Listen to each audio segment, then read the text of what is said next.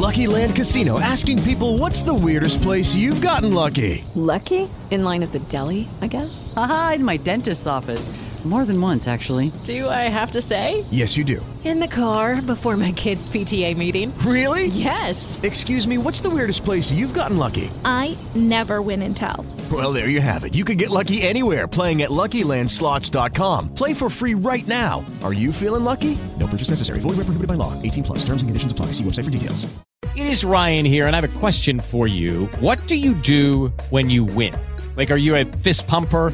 A woohooer, a hand clapper, a high fiver. I kind of like the high five, but if you want to hone in on those winning moves, check out Chumba Casino. At ChumbaCasino.com, choose from hundreds of social casino style games for your chance to redeem serious cash prizes. There are new game releases weekly, plus free daily bonuses. So don't wait. Start having the most fun ever at ChumbaCasino.com. No purchase necessary. Group. Void were prohibited by law. See terms and conditions. 18 plus. Hey, this is Steve Bloom, and you are listening to the Geekcast Radio Network.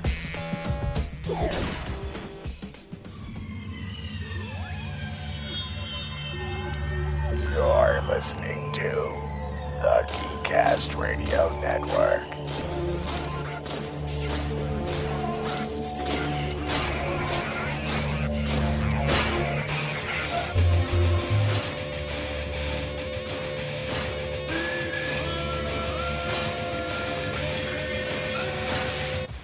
Listening to the Geekcast Radio Network's Top 100 Television Show Countdown.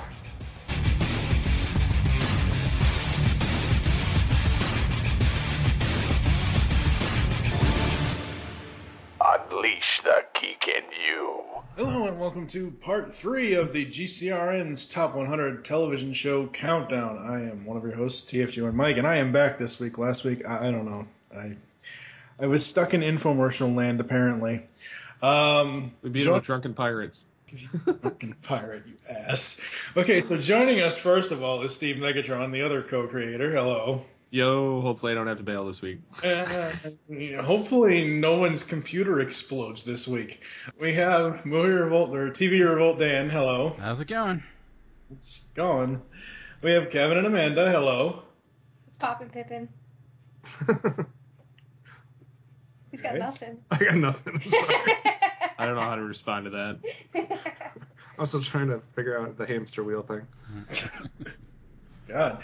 And our special guest in this episode is DJ Valentine. Hello, sir.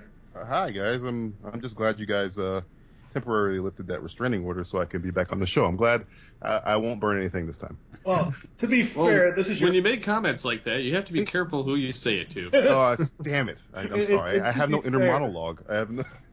to be fair, this is your first time on the overall Geekcast Radio main flagship podcast. So anything that happens on Cinema Geeks just doesn't count. Just Doesn't count. Just, just think of it as you know the Gremlins. Clean slate. Yeah. Clean slate. Where's my matchbook? Uh, I mean, let's wait, go. Wait, wait, wait, wait. Yeah. You know, Jarvis just loaded the Clean Slate project for you. There you go. You've mixed Iron Man and The Dark Knight Rises together. Sometimes genius just happens. okay, so Happy accident. uh, since Steve um, essentially got booted or something happened with him last I week. had I had screaming kids. Yeah. They weren't That's happy with the countdown, so they're like, no. little little banshees were up there going, yeah, and my wife was running back back and forth. So yeah, So, and obviously I wasn't here last week, and uh, you know I wanted to give this just this little piece here. Uh, Steve and I a chance to reply to some of the stuff that happened in part two. Um, it's a good thing I wasn't drinking anything when someone said uh, about the whole 67, 66 thing with Batman because that was hilarious. that was Kevin. yeah, that, That, was, that was genius on Kevin's behalf. I take no credit. really do. So the main things that I don't have a problem with the countdown so far.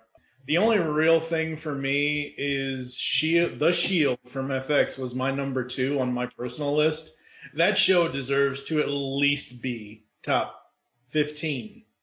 That show, in its seven, six, seven years, did such amazing things. For it, it essentially every FX original series everyone loves now. The Shield launched all of that. I'm sure FX would have had something else do it, but The Shield is what did it in 2002, and yeah, that show deserves to be a little higher. Um, it wasn't until one of our commenters pointed, or somebody on Twitter or wherever pointed out about the whole Arrow thing being at 52. I was like, ha, funny. You say this on the dawn of uh, Bastard Executioner getting canceled. Kurt, Kurt Sutter, the uh, one of the guys who made the Shield, is probably just like, "Thank you, somebody loves me, someone out there." Steve, did you have anything that you wanted to uh, reply to, or anything you wanted to bring up before we get into the part three here? No, if they want to hear my comments on uh, what fell where uh, that I was not a part of, uh, listen to last week's Altered Geek. Or this week's, technically. No, I think I did it last week too. Oh. Uh, yeah, could be. I, I, I don't know. I talked about it both weeks, so I've recorded so many podcasts in the past week and a half. I don't. you're even... drunk. Go home. Let's move on. All right. Uh, so, oh, the other thing I wanted to bring up was the Cosby Show. I'm not going to spend a lot of time on this. I'm just gonna. I'm just gonna say this. You know, whatever you want to feel about the man, it doesn't take away from what the show did because of what the other actors did, not because of what he did. One of my favorite scenes from that entire show is mostly Phylicia Rashad uh, yelling at Sandra.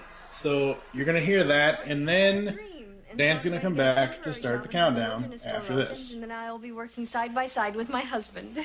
Sandra, what are you saying? You have always wanted to go to law school. You've never talked about anything else. I changed my mind. Change it back. After all the money we spent sending you to Princeton? Sandra, you owe us $79,648.22, and I want my money now.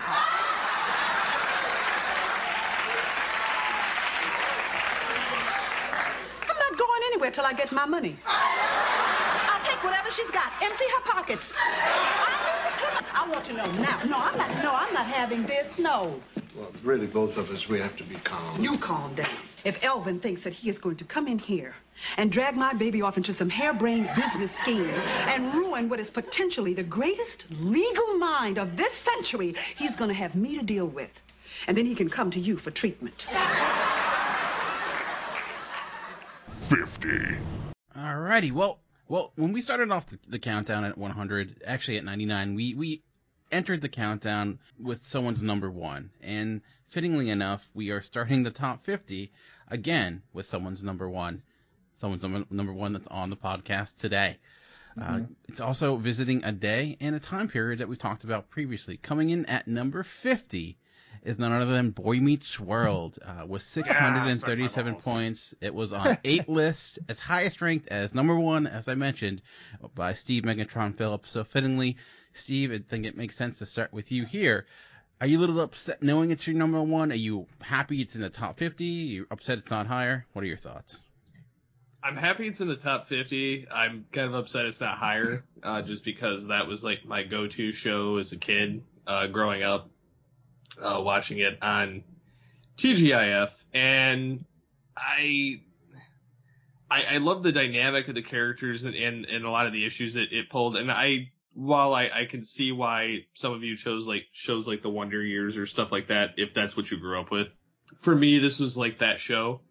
Fittingly it's the brother of the one from that show but um it's I, I, don't know. I just i really enjoyed the show and, and all the stuff it, it taught throughout its seven years on television and then the fact that it's gotten a resurgence in recent years uh, under the new title girl meets world kind of continuing that universe um, with some of the same character with some of the same character with some of the same character with some of the same character with some of the same character with some of the same character with some of the same character with some of the same character with some of the same character with some of the same character with some of the same character with some of the same character with some of the same character with some of the same character with some of the same character with some of the same character with some of the same character with some of the same character with some of the same character with some of the same character with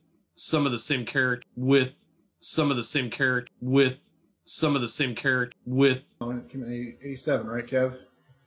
I don't know. I didn't watch it when I was young. Oh, well.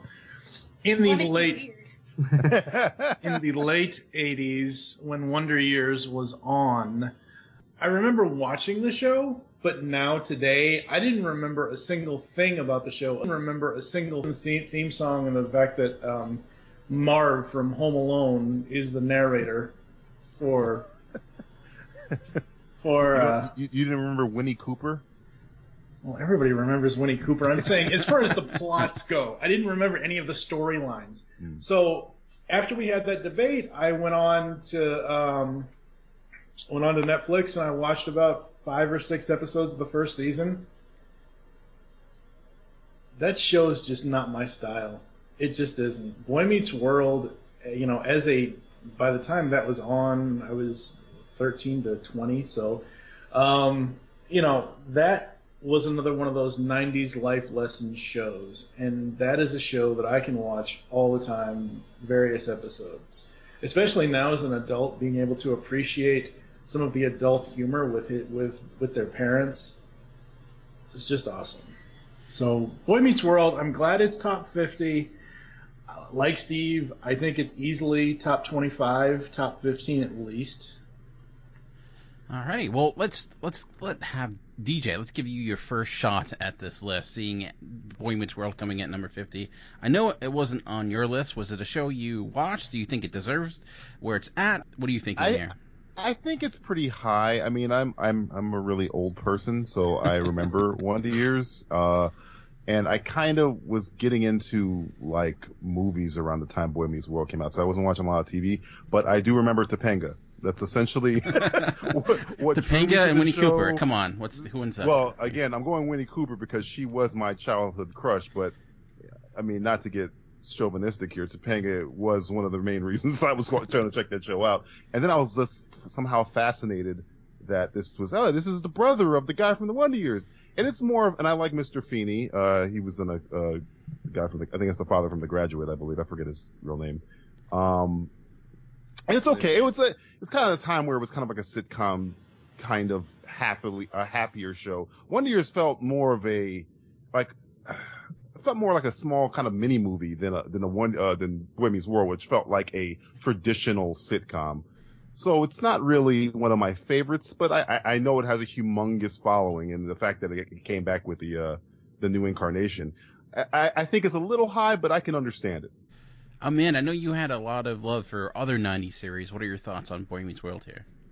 Uh, I was definitely a fan of Boy Meets World back in the day. I haven't caught up with the uh, Girl Meets World, but uh, I know that this was 23 on my list. Um, definitely higher than what we are having here, but I think that I was definitely the age group that it was geared towards, and I connected to it. It was definitely, like I said, um, part of my nostalgia with the 90s, and I like those little life lessons. That's where I like the cable guy. That's where I, I learned my life lessons. It's TV. Well, there you go.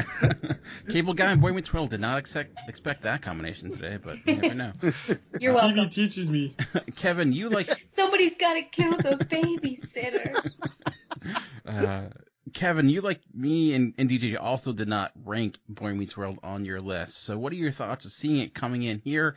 I know it's probably not surprising, but do you think it's deserving of, you know, being in top 50, being in the top 100? I, I don't think so. Um, I'll be the resident uh, hater of of '90s uh, sitcoms, I guess. I mean, Hey, hey, hey, hey. I, I mean, I didn't have uh, Home Improvement on here. I didn't have uh, Fresh Prince. I don't have Boy Meets World.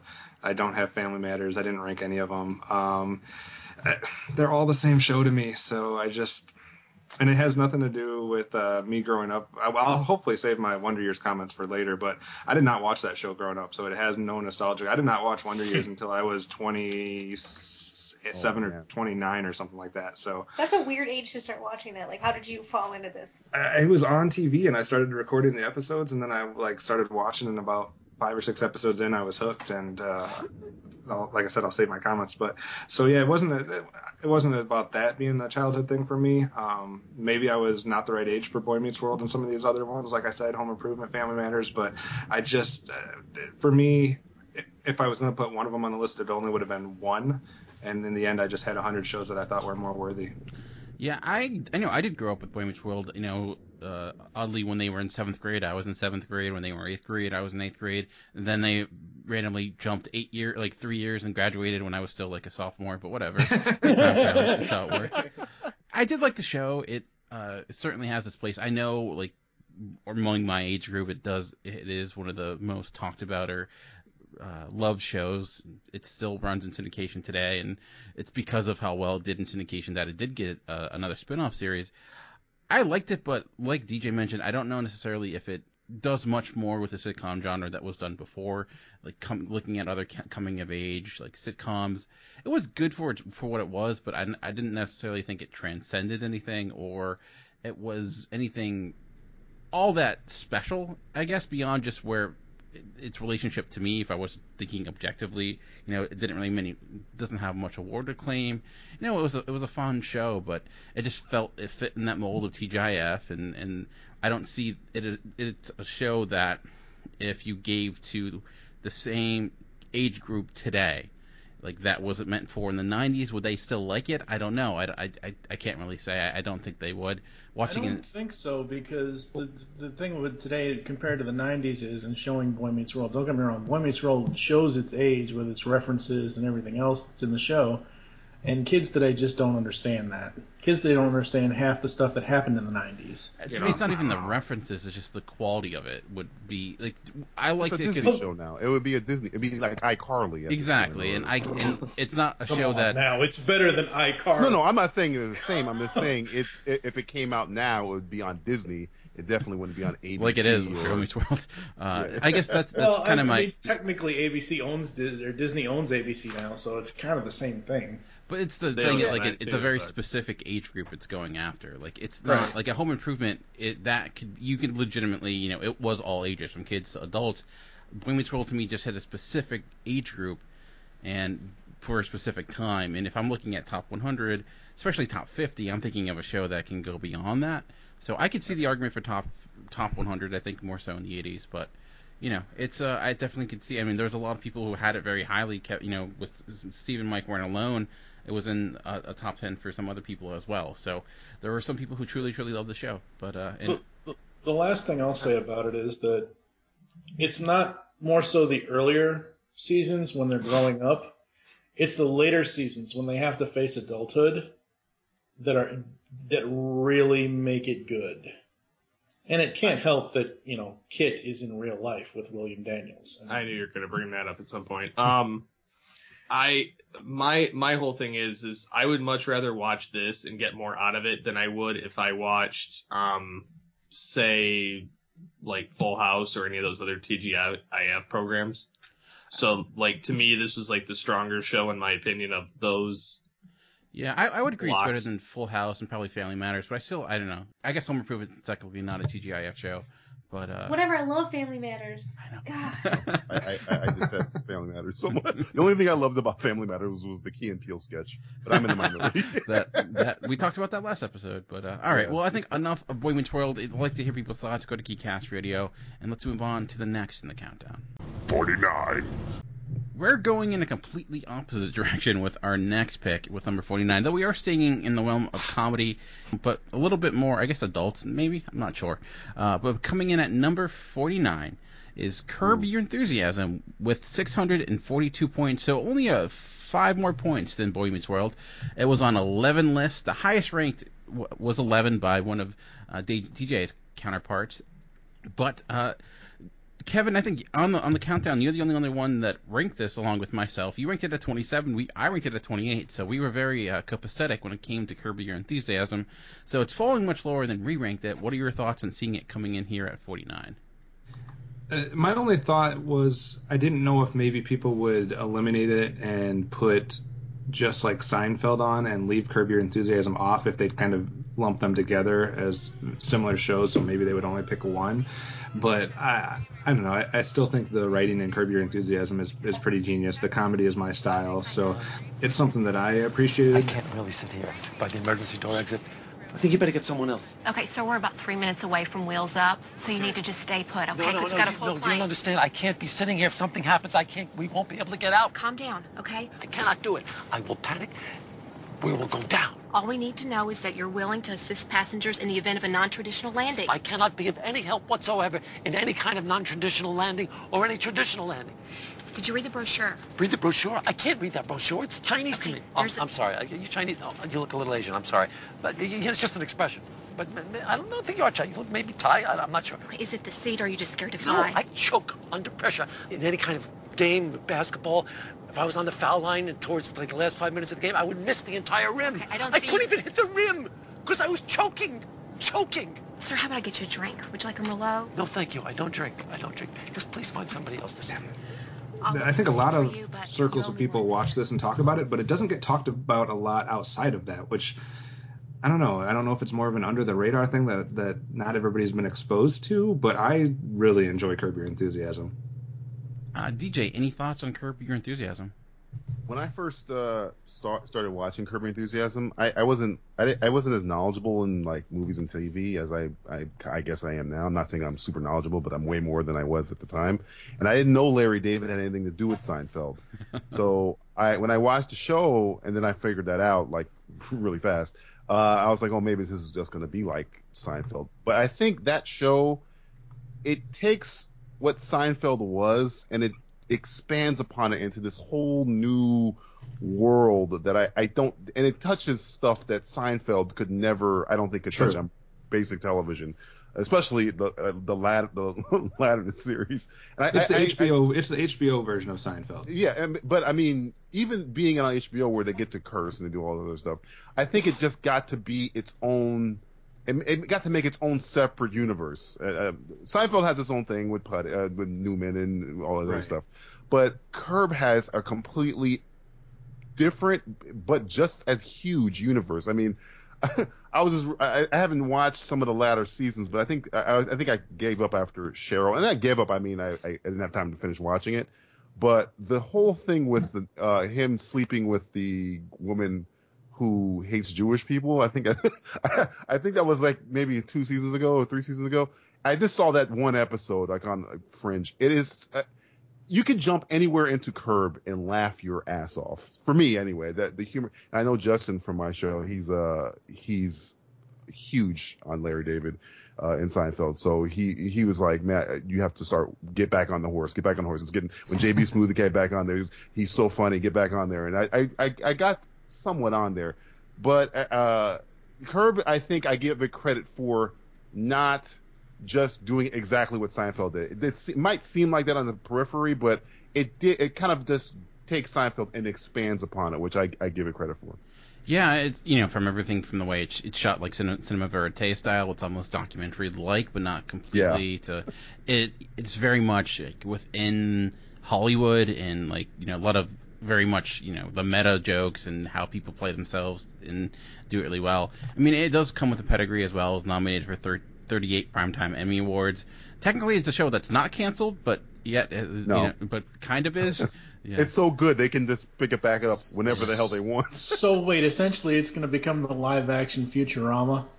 Yeah. kind of, yeah. It's well, it's you know they've had you know there was a clear history movie which not technically Curb Your Enthusiasm, but very much in the same vein. The way it's the style is with the improv comedy, it's it's really Larry David giving people that he you know his comedian friends and kind of getting together and making a funny show, and it ends up working. You know, it's like That, if you that's a good point because I forgot all about how that to me is also freaking awesome. I didn't even know that was possible when I heard about the whole. We just have outlines, Yeah. and then we go, which is freaking awesome, and uh, it, it gave me a humongous appreciation for Super Dave Osborne, who I used to hate.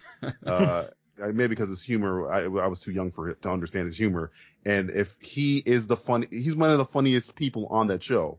So yeah, uh, I forget I forget his name. He's uh, Albert Brooks's brother, I believe. really, I Um, was not aware. I, I, I think he's related to Albert Brooks in some way. But yeah, um, With the Lucky Land slots, you can get lucky just about anywhere. This is your captain speaking. Uh, we've got clear runway and the weather's fine, but we're just going to circle up here a while and uh, get lucky. No, no, nothing like that. It's just these cash prizes add up quick. So I suggest you sit back, keep your tray table upright, and start getting lucky. Play for free at LuckyLandSlots.com. Are you feeling lucky? No purchase necessary. Void where prohibited by law. 18 plus terms and conditions apply. See website for details. Lucky Land Casino asking people what's the weirdest place you've gotten lucky? Lucky? In line at the deli, I guess? Aha, in my dentist's office. More than once, actually. Do I have to say? Yes, you do. In the car before my kids' PTA meeting. Really? Yes. Excuse me, what's the weirdest place you've gotten lucky? I never win and tell. Well, there you have it. You can get lucky anywhere playing at LuckyLandSlots.com. Play for free right now. Are you feeling lucky? No purchase necessary. Void where prohibited by law. 18 plus. Terms and conditions apply. See website for details. Great, great, great show. Alrighty, well, for our next countdown, we're gonna get into one of the more more unique shows that'll be on the list today for sure. 48. Coming in at number 48, we have Mystery Science Theater 3000 with 648 points. It was on 10 list as highest ranked as number 2, so it was in one person's top 5. And uh, DJ, let's start with you here because it was in your top 5 as well at number 4. Yeah. So what are your thoughts on seeing Mystery Science Theater 3000 fall here much much lower or higher, however you want to say it, than you had it? So you're a little disappointed it's only at number 48? I, I'm glad it's in the top 50. I wish it was higher. I mean, and when you told me to make my list, I was kind of saying, telling you that I'm going to do it on shows that essentially have influenced me. And nothing, when it comes from, for me being, for writing and being, and doing skits and doing the podcast and stuff like that, nothing has influenced our, my humor more than Mystery Science Theater 3000, which is essentially three guys, two of them being robotic, um, cracking wise in a movie theater for, for uh, as a show. And it used to come on Comedy Central at, at midnight, and I used to fight t- tiredom to stay up to watch it. It was so good with Joel, and then they got Mike later. I'm, I'm a Joel guy. Uh, so in Crow T Robot, and if, if, you've paid attention to any of my shows, uh, I'm heavily robot influenced because of this show.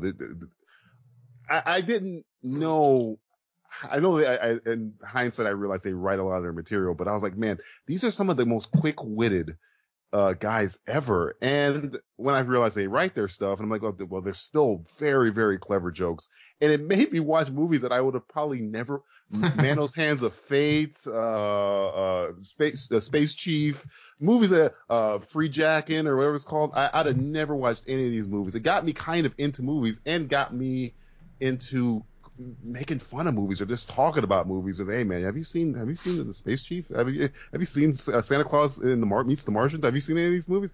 Uh, Mystery Science Theater is probably one of my favorite comedic shows on television. I'm kind of disappointed it's not higher, but I mean, I it's to each his own. So I, I, I understand. For me, it's definitely my top five.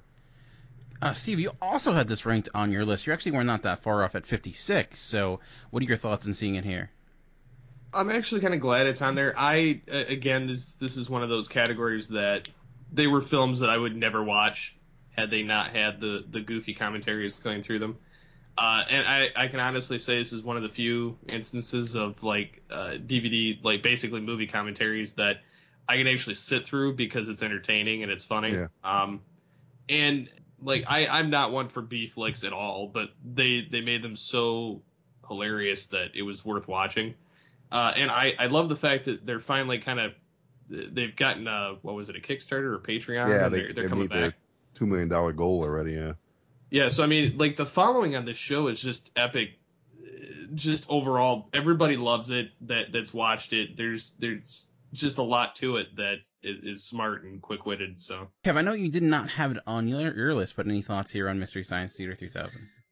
Yeah, this was one of those that was on my first draft that uh, was in the possibilities, but then it just kind of got weeded out. If I was doing like a top 150, it for sure would have been in there. Um, and it should probably have made my list anyways. This is probably one of the best shows ever to put on uh, with a group of like if you were in high school or college, like just a group of buddies, and just put it on and drink or do whatever. and it's just like it's completely entertaining. You don't have to. You feel like you don't necessarily have to invest in it, or you don't have to. You know, it's not going to tax your brain or anything like that. It's just put it on, uh, have fun with the guys that are cracking all the jokes and with their quick-witted humor. And, and like DJ and, and Steve both said, allow yourself to watch movies you otherwise wouldn't have watched and and, and find out that you can enjoy something for entirely different reasons than you think you can and uh, so yeah, yeah, very intelligent written show and i have it's one of those rare ones that's not wasn't on my top 100 that i have no problem actually making the top 100 Great theme song too. Mike, I also same question for you. It was not on your top 100, but what are your thoughts on seeing it fall here at number 48? I guess it's all right. I have never actually seen a single thing from this show. I do not Oh, remember it at all. It is Treat on yourself. Netflix, so you enjoy Treat yourself. yourself. Yeah, it's on it's on Netflix, and if anyone wants the DVDs, you can go over to shoutfactory.com and get all of the DVDs from Shout Factory. I mean, actually, I came to the show super late. I actually came to it when it was on Sci-Fi. and It was they would show it like in Saturday mornings, and I, and I it was like, all right, there's a good 90 to two hours I'm going to be doing because I have nothing else better to do. Uh, it's one of the first shows to go viral before you know before viral was a thing where it became popular because people were passing the tapes around, similar to like how South South Park became a thing. Uh, and it's also, you know, we talk about TV shows having influence in TV, but it's obviously as podcasters, uh, a TV show that has highly influenced so many podcasts. The idea of just, it's such a simple concept that you just wonder, like, why didn't anyone else do it beforehand? But they do it brilliantly and add a nice little twist to it of just making fun of movies as they're going on. But there's a brilliance to in what they're doing, like DJ mentioned. It seems like they're just on the spot saying it, but obviously they put a lot of research in, make like the best shows possible. So uh, it's I think a lot of, they make it look easy, and then when you hear other people do it, you're like, oh no, this is not not nearly as good. You should not do this. Please stop. I used to watch it scrambled. Uh, th- this is this is going back to the day when there was something called cable boxes, and I couldn't. I Those are called have, DVRs now. Yeah, yeah. We, we, I didn't have the channel. I think it came on Comedy Central, then Sci-Fi. I didn't have Sci-Fi, but I, I had a cable box where it was you could if you went to the channel at a certain spot, it was scrambled enough where you could kind of see what was because I was so craved for that humor. I never heard anybody tell jokes like that before. So yeah, this this show is uh, it's, it's one of the, the building blocks of DJ Valentine. Alrighty. Well, let's move on to the next in the countdown as we're getting to our first classic comedy of the day. 47.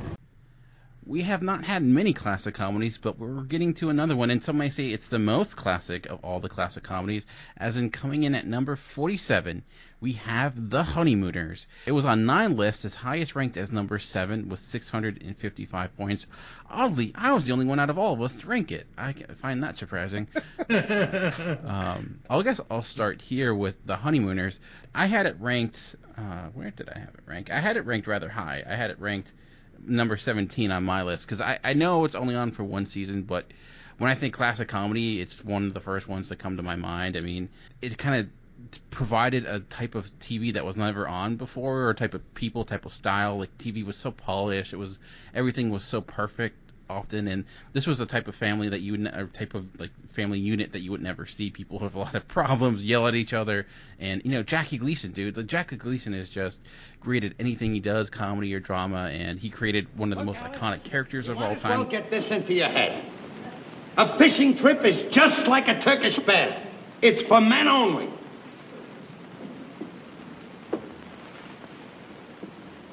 I catch the fish, you cook the fish. The only time we're together is when we eat the fish. So it's final, it's settled, and it's over and done with. You are not going on a fishing trip.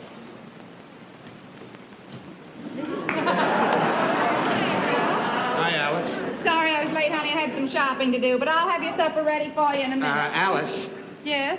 I want to tell you something. Well, I'll tell you later. okay. doing it live every week. You know, I know. Remember when Drew Carey did a live show? It was like the biggest thing ever. They just did it as the norm then, and it and it really melded the the stage presence to television as TV was really starting off. So I, I honestly think it should be higher. I uh, I'm glad it's on the list. I'm glad it's in the top 50, but for me, it's, it's a top 20 show, despite the fact it's only was on for one season. Because when it was on, it was it was rather popular, and I think we look at iconic shows. I, I think it ranks up there. But uh, uh, let, uh, Kev, let's start with you here. Any thoughts on Honeymooners falling in here at number 47? I guess this is another one I don't necessarily have a problem. I think this somehow just kind of got lost in the shuffle as I was sorting shows and ranking shows and looking at different aspects of it because I I do uh, I have liked what I've seen of that. Um, I haven't seen any episodes for a long time, but when I was a kid, I remember still thinking it was funny. It is iconic, like you're talking about, even though it was only on for one season. I think somehow it just kind of got lost in the shuffle with uh, some other classic comedies that I was considering, and uh, I was kind of when you said it, I was looking for where I ranked it on my list, and I was like, oh, I guess I didn't. But uh, it would definitely would be uh, in consideration for a spot if I was doing it again and, and, somehow didn't lose it in the shuffle, I guess. Yeah, I mean, it's certainly there's a lot of shows. It's easy to lose stuff. But uh, uh, Mike, any thoughts on the Honeymooners? I remember a lot of the quotes from the show. I mean, who doesn't remember one of these days, Alice? You know, I mean, come on. But, Spousal abuse. I, you know, okay, but that was a different time. Okay, the the Honeymooners is actually, you know, TV's answer to Nick and Nora. Honestly, I mean, seriously, come on. But I, I honestly cannot. The, two things I remember from that show, one has has something, you know, like like I said, all the quotes and the lines and stuff like that. And the other thing is, um, oh, I've seen this one. This is a repeat. Repeat. It just came on from when Marty went back in time. Now we can watch Jackie Gleason while we eat. Yeah, exactly. DJ, but any thoughts I on the? I really need to go back and watch that show again. Uh, DJ, any thoughts on the Honeymooners? I, I, again, this is a, a, show I didn't grow up with. I, I, I. You didn't grow up with it. You weren't born in like you know 19. I'm old. I'm pretty old. I'm Highlander old. No, uh, I was introduced to Jackie Gleason through Smokey and the Bandit because I'm a huge Smokey and the Bandit fan, and then I, I then um, people in my family who are older than me were like, uh, "Yeah, it's Jackie Gleason. You don't know Jackie Gleason?" I'm like, "No, this guy's awesome. He's so funny." He's like, "You should watch The Honeymooners." And I sat down and watched a couple episodes when I was very young, and I was like, "Wow, this is uh, irreverent." like for, for like you're saying for the time. I mean, this is essentially the precursor of shows like Married with Children, which might or might not be on my list. Uh, you sound almost ashamed of that. No, no, I'm not ashamed. I, I but yeah, it's it's essentially the joke that they're saying in that show, especially the bam zoom to the moon, all that stuff. I'm like, wow, they they could get away with this back in the day. of course. Holy crap, uh, you couldn't get away with that now. Um, but no, it's I, it. Lucky Land Casino asking people, "What's the weirdest place you've gotten lucky?" Lucky in line at the deli, I guess. Aha, in my dentist's office. More than once, actually. Do I have to say? Yes, you do. In the car before my kids' PTA meeting. Really? Yes. Excuse me, what's the weirdest place you've gotten lucky? I never win and tell. Well, there you have it. You can get lucky anywhere playing at LuckyLandSlots.com. Play for free right now. Are you feeling lucky? No purchase necessary. Void where prohibited by law. 18 plus. Terms and conditions apply. See website for details. With Lucky Land Slots, you can get lucky just about anywhere. Dearly beloved, we are gathered here today to... Has anyone seen the bride and groom? Sorry, sorry, we're here. We were getting lucky in the limo and we lost track of time. No, Lucky Land Casino, with cash prizes that add up quicker than a guest registry. In that case, I pronounce you lucky.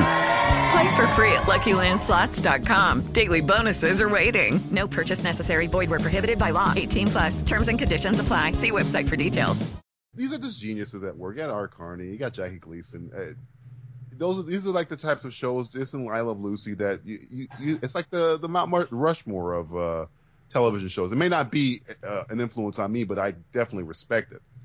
Yeah, for, for sure. I, I watched a lot because my parents were were big fans I mean, It's only had 39 episodes, so it you know had a few you know type of re- revival shows and here and there, but you know they, they call it the classic 39. I think are pretty you know uh, certainly have their impact on TV. So, all right, any other thoughts on the honeymooners before we move on to the next in the countdown?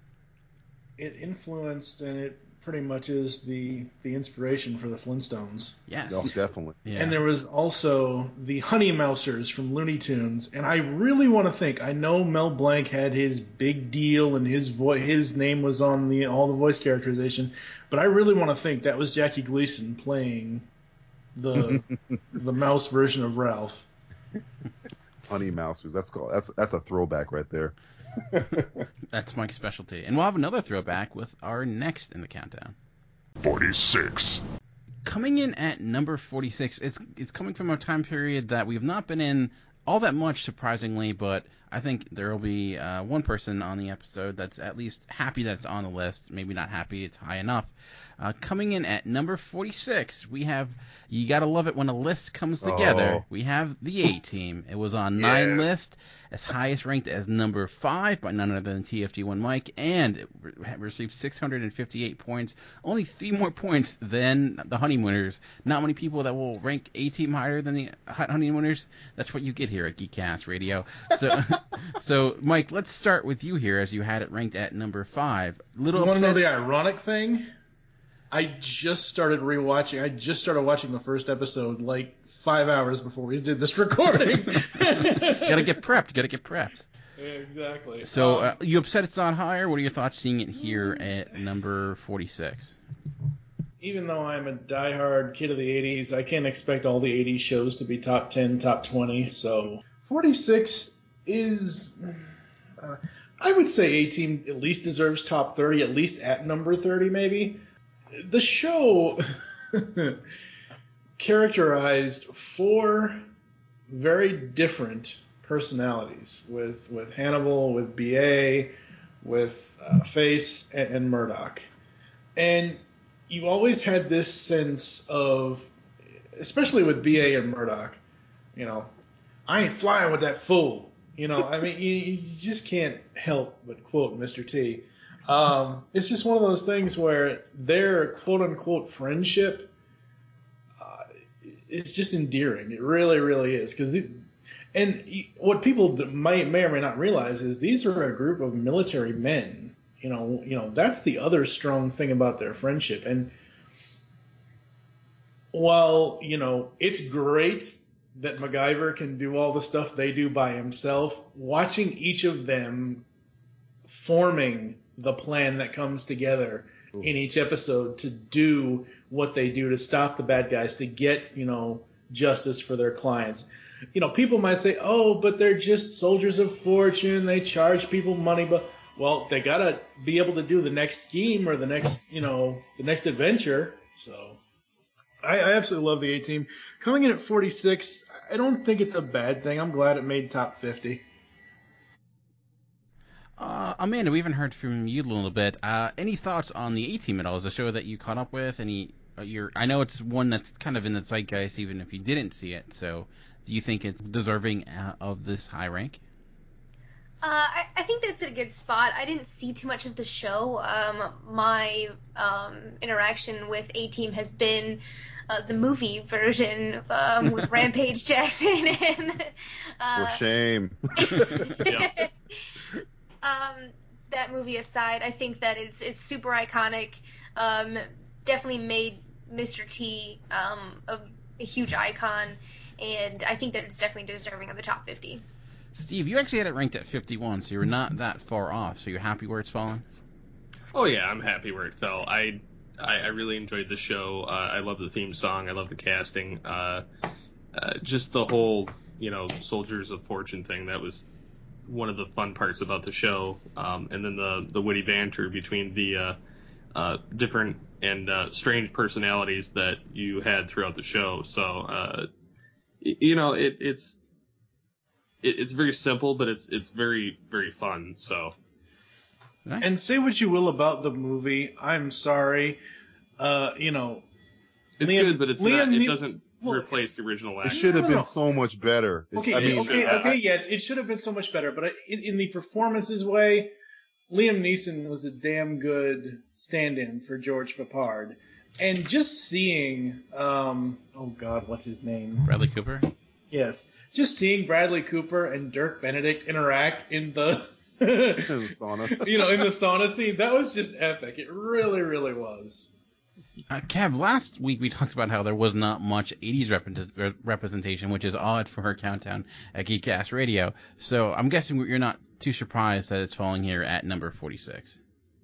Um, I'm not too surprised, and I definitely think it's a it's an iconic name, and it has iconic personalities and characters involved. Me personally, I'd probably put five or six other action shows from the 80s ahead of it, and as far as quality goes. But uh, it does have the name recognition, so I'm not surprised it shows up. Uh, DJ, any thoughts on the A Team? Oh man, uh, I might be the wrong guy to go here because I, I freaking love this show. Uh, I mean, I'm, I, I, I mean, I ate Mr. T cereal. I watched the Mr. T cartoon show. I had the car, the die-cast van. Um, me and my friends for Halloween, we dressed up as the freaking A Team. I was George Peppard because he is my favorite member of the A Team. I love the A Team so much. And I think that was really what angered me about the movie. It wasn't even angered me about the movie. I just I love that show so much. And when I and, and all the pieces that were there, it should have worked so much. You got Bradley Cooper and Liam Neeson and, and Sharlto Copley and Rampage Jackson, whatever. And then you have George, yeah, Joe, Joe Carnahan. Yeah, Joe Carnahan as a director. I'm like, this should have been so much better. Guy who did Narc, let's go. And it's just kind of like, eh. It- it- uh, again, it's it's my childhood uh, bias, and I, I I don't know. Correct me if I'm wrong. I've always wondered this. George George Peppard's character, um, Hannibal. Hannibal. Awesome, awesome, awesome. He has he wore because my costume was the gloves. I had the black gloves and I had the cigar and I had the like the the, the, the members only jacket. He had burn marks on his hands. Is that what was going on where he wore the gloves all the time? I'm not sure. I have to rewatch it. I, I remember him because he he'd be on the cover of the DVD. He's wearing the black leather gloves, and I go, I wonder why he. I think it's Was it a 'cause I think tribute to Michael Jackson? It wasn't. No. oh wow! No, you didn't just go there. With the Michael Jackson. Did you just three snaps and Z formation over there? Because that's what that sounded did. like. I think it was two snaps and a twist. I think. And all as I can think of is is KITT from Knight Rider back in '82 in Part One. Can Michael Jackson moonwalk? But no, A Team is awesome. I love the show so much. I, I, I don't know. I can't remember where I put it. It might not even been. I had to like fight my heart and my head when I was making my list. So if, if it was my heart, it'd be really, really, really high. But uh, yeah, I love the A Team. Well, now that I know you're a super fan, I've got plans for you podcasting wise regarding the show. Let's do it. Get, get, be scared. Be very scared. Shut up, Dan. All right. Well, for our next in the countdown, uh, you know, we, we always have those shows of the countdown that people talk about. I think this will probably definitely be one of them. 45. Coming in at number 45, it wasn't inevitable you would get here sometime. The question was when. Uh, at number 45, we're having another superhero show, another CW superhero show. Arrow fell at 52. The Flash is falling at number 45 with 692 points, uh, highest ranked as number three, of course, and was on nine lists. And I know, Mike, you had this in your top 10 at number 10. So again, two shows in a row, two shows in your top 10 going down. Little little upset that the Flash is falling here at number 45. Well, first of all, I want to throw somebody under the bus and ask Kevin why he thinks the writing is so bad in this show. Hmm. When did I ever say the writing was bad? in the Flash? You said the writing was bad and I was the show referring was to Gotham. cheesy. I was referring to Gotham. Okay. That would be correct. Perfection. That would be correct. that was all about Gotham. It, it sounded like you were talking about the Flash in that comment, but anyway, the Flash. No, Train I, monkey. I just exactly. I just said on this week's Altered Geek that until this show, I didn't care one bit about learning anything about Barry Allen. I grew up with the Justice League, Justice League Unlimited, DC Animated Universe, and Wally West was my Flash. And having this show come out of Arrow, and I wasn't upset that it was Barry and not Wally or whatever. I was interested because at that point, when Arrow debuted the thing, it um, you know it was it was cool, and I love the effects. I love the cast. Uh, the action in the show is just great. Some people might say that season one was a lot of villain of the week. I don't see it that way because at least after episode 15 or 16 out of that 22 episode season 22 23 however many they had i think they had, I think they had 23 i don't know whatever um, you know after uh, episode 15 or so the show started to go in a, direction of uh, following the timeline and dealing with harrison wells and dealing with uh, you know him being eobard thawne and everything else. And season two has only kicked it up even more. Uh, it really has. With with the whole breaches thing, and now you know we have the you know infinite Earths and all that. And the way I look at the Flash at this point is season one was Flashpoint, season two is Crisis on Crisis on Infinite Earths. Yeah. Um, and I, I just can't wait to watch every single episode of this show. It's just so good. I think the coolest thing they did, the the, the coolest comedy moment they did was actually in season one when they actually uh, said, "Hey, look, here's Grant Gustin. He used to be on Glee, and he, they, they had the karaoke episode. I thought that was awesome." Steve, you had this at number four, uh, actually the second highest ranker of the Flash. So you, what are your thoughts on seeing it fall? Lucky Land Casino asking people, "What's the weirdest place you've gotten lucky?" Lucky in line at the deli, I guess. Aha, in my dentist's office. More than once, actually. Do I have to say? Yes, you do. In the car before my kids' PTA meeting. Really? Yes. Excuse me, what's the weirdest place you've gotten lucky? I never win and tell. Well, there you have it. You can get lucky anywhere playing at LuckyLandSlots.com. Play for free right now. Are you feeling lucky? No purchase necessary. Void where prohibited by law. 18 plus. Terms and conditions apply. See website for details. With Lucky Land slots, you can get lucky just about anywhere. Dearly beloved, we are gathered here today to. Has anyone seen the bride and groom? Sorry, sorry, we're here. We were getting lucky in the limo and we lost track of time. No, Lucky Land Casino, with cash prizes that add up quicker than a guest registry. In that case, I pronounce you lucky. Play for free at LuckyLandSlots.com. Daily bonuses are waiting. No purchase necessary. Void where prohibited by law. 18 plus. Terms and conditions apply. See website for details. All the way at number forty-five. I'm sad.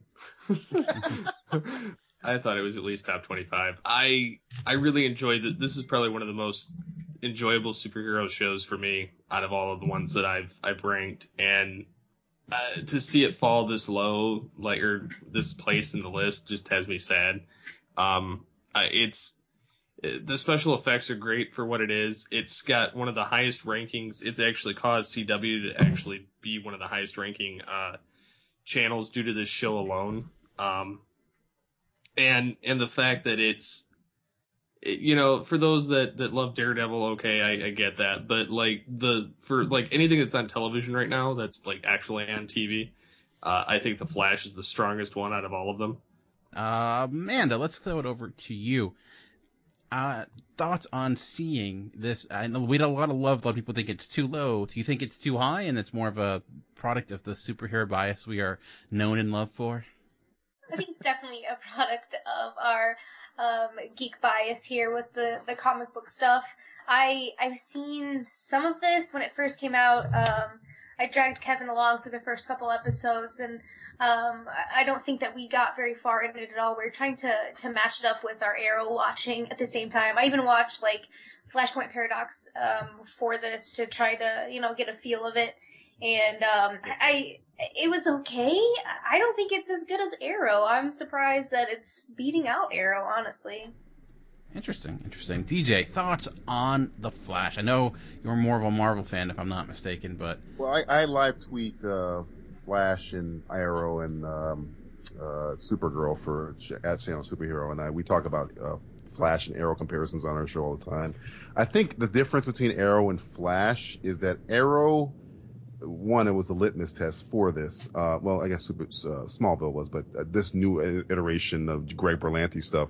Flash, Arrow hit its stride probably season two and it kind of got lost its way halfway through season three. Flash hit its stride midway through season one, and its consistency of the show is just so it it doesn't lose its consistency. Arrow kind of gets a little herky jerky now, where you don't know what it, it's kind of unsure tonally.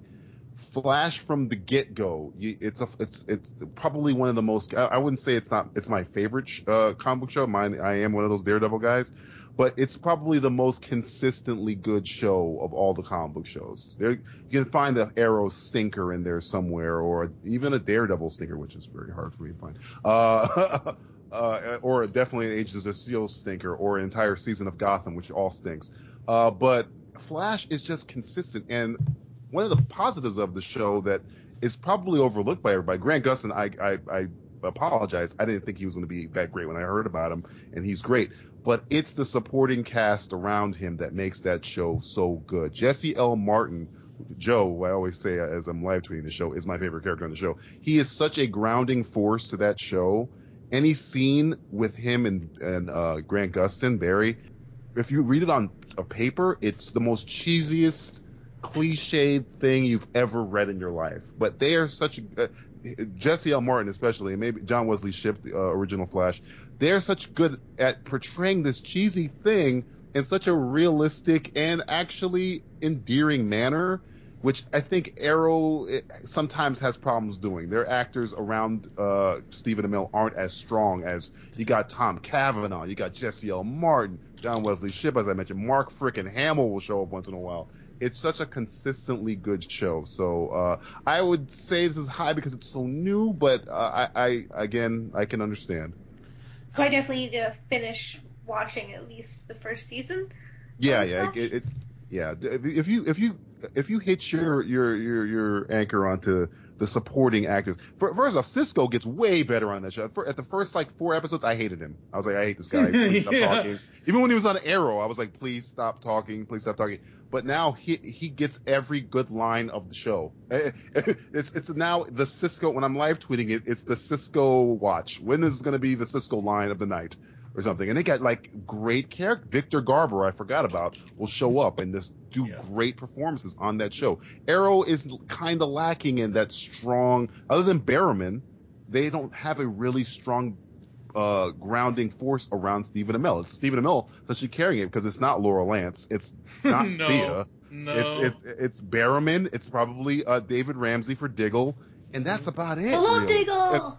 And, and Felicity, Felicity, who got good and sucked last season. They they effed up her character, but there's everybody around Grant Gustin on that show is a veteran good actor. So yeah, Flash is a great show. It, it, it, for me, it doesn't beat out Daredevil, but it's, still a very very good show. It's, it is very strong, like overall between all the people, and, and I do agree. Cisco does get better with time, uh, and especially with season two, he has a more amped up role Mm-hmm. Uh, because of events that happened at the end of season one. So it's it, it's definitely uh, it's only gotten stronger. Whereas like a lot of the other superhero shows kind of have ups and downs. Um, and, and even even talking like Gotham, Gotham only got good in season two. Season one blew um, through most of it, and then Season you one get blew. Huge. then you get Agents of Shield, and and the third season actually is starting to get better, starting. Starting, And yeah. uh, Arrow, the the season's better now. So I mean, like overall, Flash is the only only one consistently getting better at each episode. Kevin, uh, usually when we get to the top 50, the question usually stops being, do these shows belong in the top 100 and more so they should belong? Is this a, one of the shows where we're seeing that maybe doesn't belong in the top 100? Well, I mean, you asked before about a superhero bias. We have Agents of Shield on our top 100 TV shows of all time. So Yeah. the only thing that's the only thing that's surprising me about our superhero bias is somehow a, a show like Gotham somehow didn't make the list. Thank Well, God. y- But uh, yes, yes. but I mean, I'm surprised it didn't with some of the other stuff that we've seen. So, I mean, I think The Flash is a great show. I mean, I've only seen about a third of the third or a half of the first season, and you know, I like Arrow, I like Flash, uh, I really, really like Daredevil, and so all these shows are are good. But Flash and Arrow being top 50 around that mark of, of all time, that's a little bit high. If Yeah. at all. I mean, I, I could see this maybe if they came in in the 90s or something like that. Yeah, I, I didn't rank the Flash or the Arrow. I, I like the Flash a lot. Arrow, like I said last week, I as DJ mentioned too, it's way, way too inconsistent for me. Flash is a good show. I'm not saying this as a knock against the Flash, but you're talking about 50, top 50 shows of all time, not you know top 50 shows of today. Definitely uh, of all time. You, I don't I don't know like. We talked about Curb Your Enthusiasm, The Honeymooners. Am I putting The Flash in that same category? No. If I'm comparing it within its genre of the superhero shows, you know, it's certainly up there. But I, I, I don't. If we're getting into like the best of the best, I don't necessarily see it yet. It's potential. I don't know. I, I enjoy it, but it, it's not something where I feel that it's uh, deserving at this point. Where I know I, I do. I have ranked current shows that only are in one season, and I've enjoyed The Flash. But like looking at Mr. Robot in DJ's favorite Oh. show that we talked about last week, I, you know, looking at that season compared to this, I think Mr. Robot's far more deserving based upon what it's done than The Flash. Uh, not saying again, it's not a bad show; it's an enjoyable show, but I think it's more so if you remove the fact that superheroes, and then I don't know if you, it would be nearly this high. Well, this might give hope to those people that were uh, holding out hope that they might see something like the Incredible Hulk show up. I mean, if the Flash is showing up, maybe we'll get some classic stuff. I mean, we live in a world where Gorilla Grodd shows up in multiple episodes of it. I mean, if you don't, if you're not a comic book reader, the absurdity of them doing a TV show where Rainbow uh, Warrior shows up and Wentworth Miller is Captain Cold. Is just, I'm, I'm sorry, for a comic book old geek like me, it's just kind of, I'm not a DC, I'm a Marvel over DC, but I've read DC's and I know some of how kooky Flash's Rogues Gallery is, and these guys seem to figure out how to not shy away from it, play upon it, or, you know, use the, the absurdity to their advantage and Arrow is only good now when he's with him.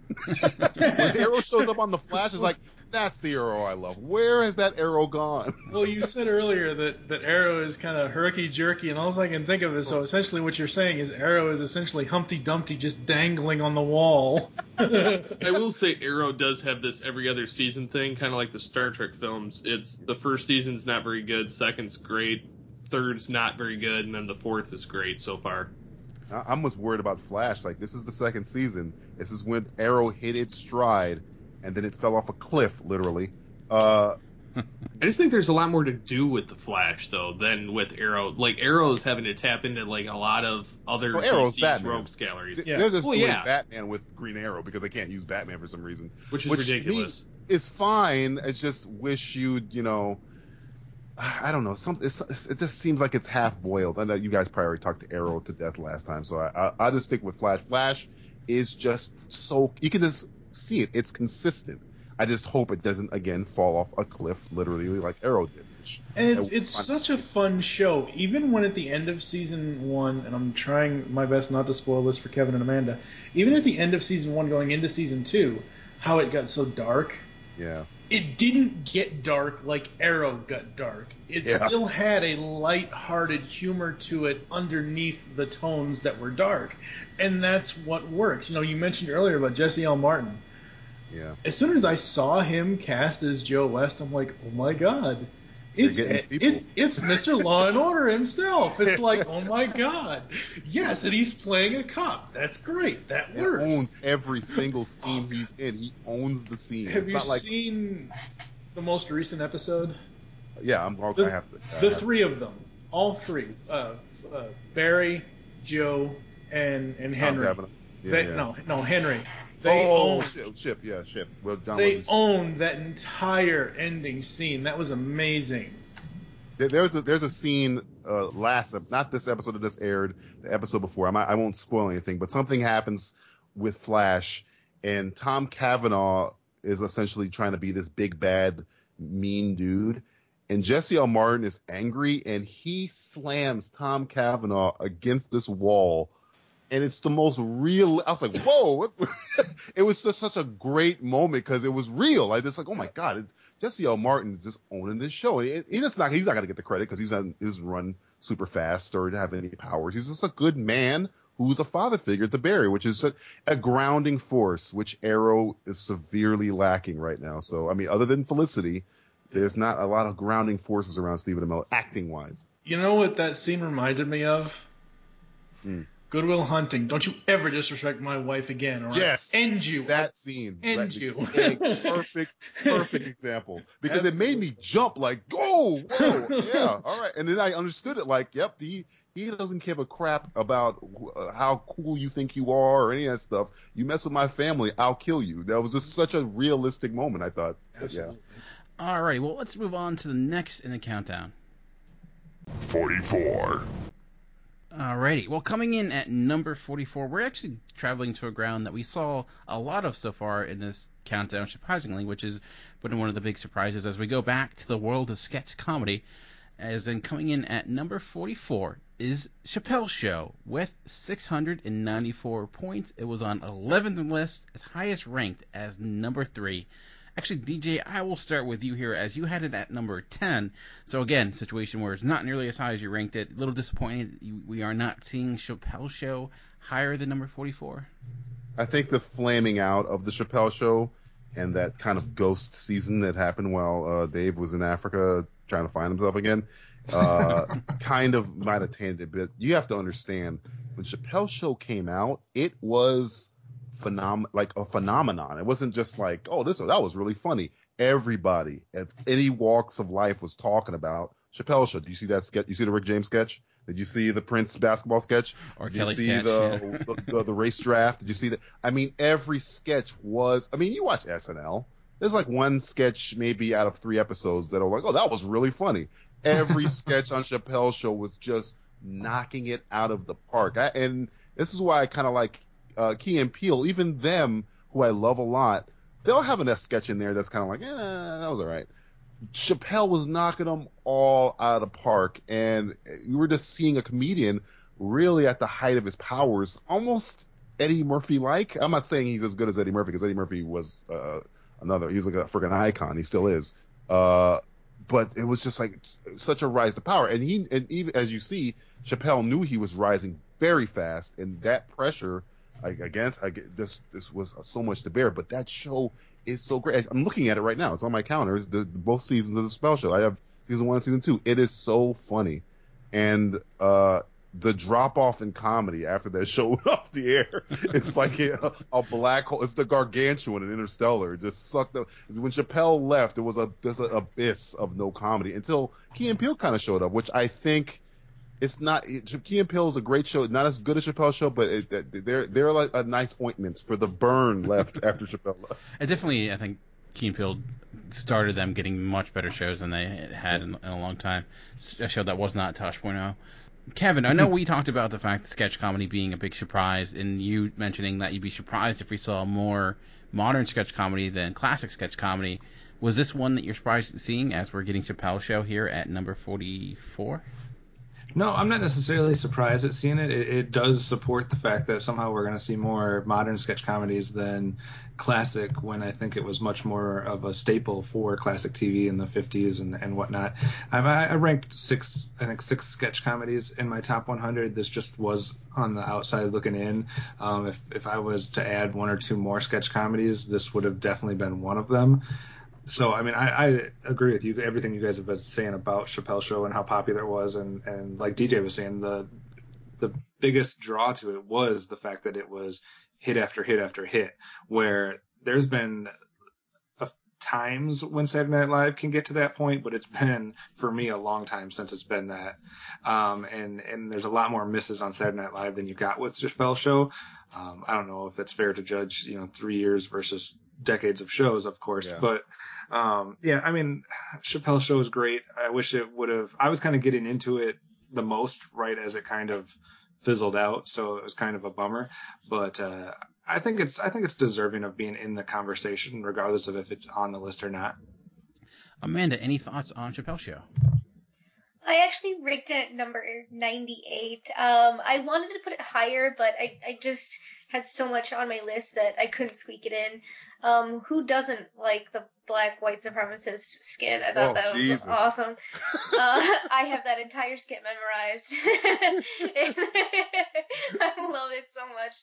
Um, I think he was he was super revolutionary, and I think he took, um, like DJ said, that that um, Eddie Murphy, Richard Pryor feel and turned it into some something modern that people could really get behind and and put a bunch of stuff out there that people were too scared to to bring up or they they didn't want to risk their reputation but his whole reputation was based on this controversy and he made it happen.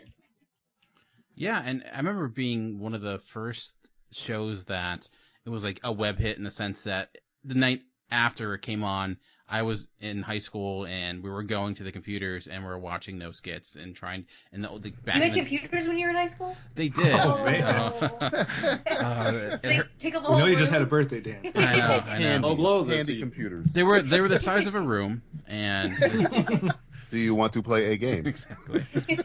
We, we had Welcome Pong. It was a good by time. It was a good time. But yeah, I remember being one of the first shows where it, you know, it was an internet sensation as well because of just how, how great it was, and it. I think it could have even, you know, it, it didn't drop off because, well, it dropped off not because of quality, but just because of factors outside of the show. And if you know Chappelle stayed with it, it could have e- even been better. But the what he did do was certainly phenomenal. And the fact that it still gets run on Comedy Central and it's still like one of the best rated shows on that network, even though it's not been on the air or new episodes for over a decade. So it does show you that, you know, the quality of that show. Alrighty, let's move on to next in the countdown. 43.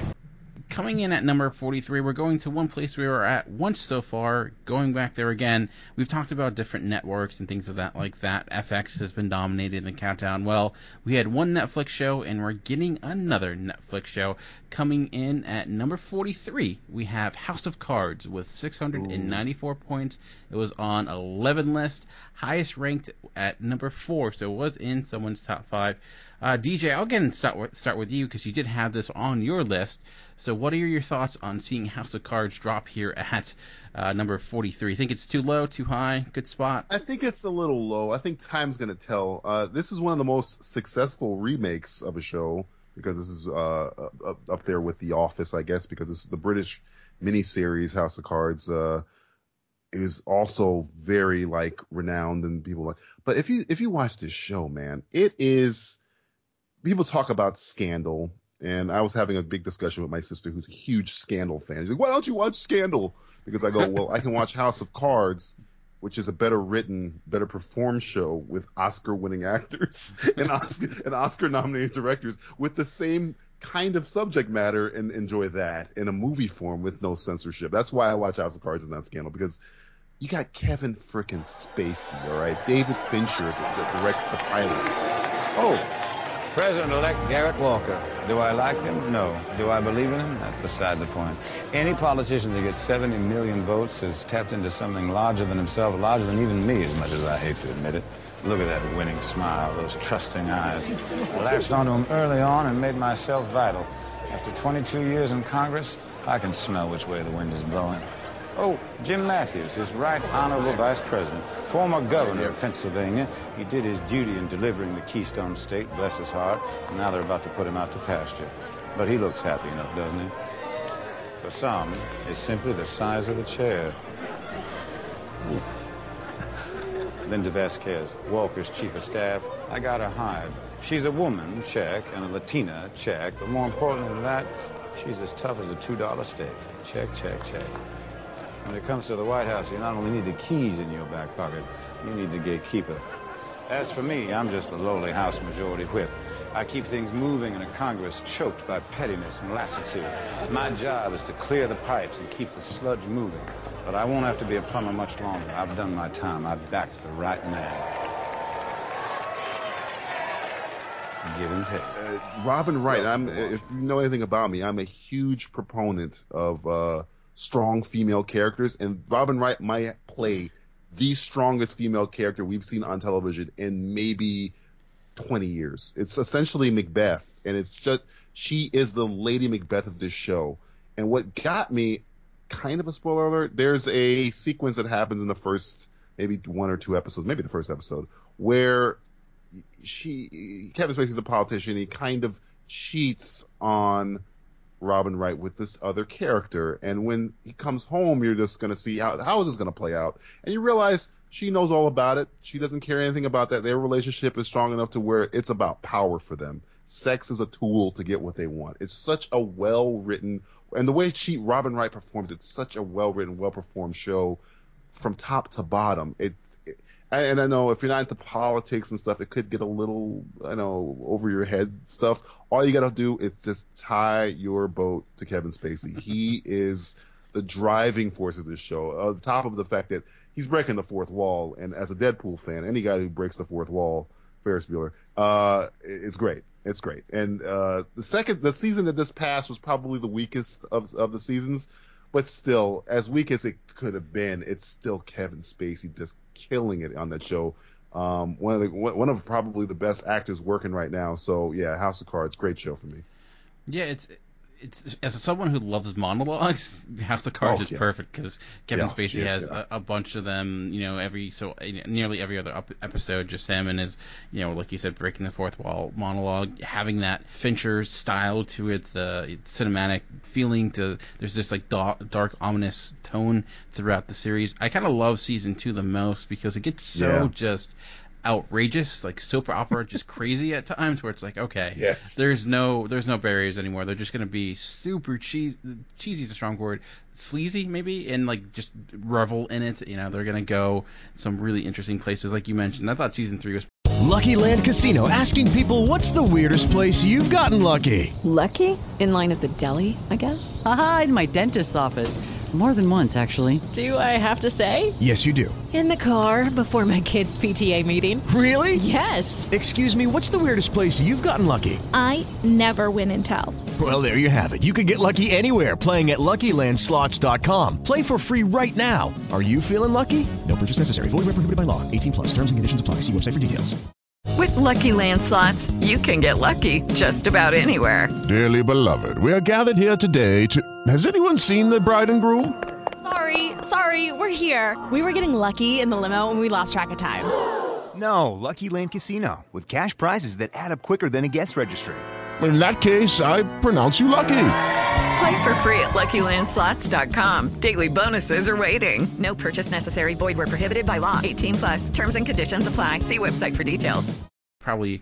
It just felt like season three just was trying to lead to something and didn't quite get there.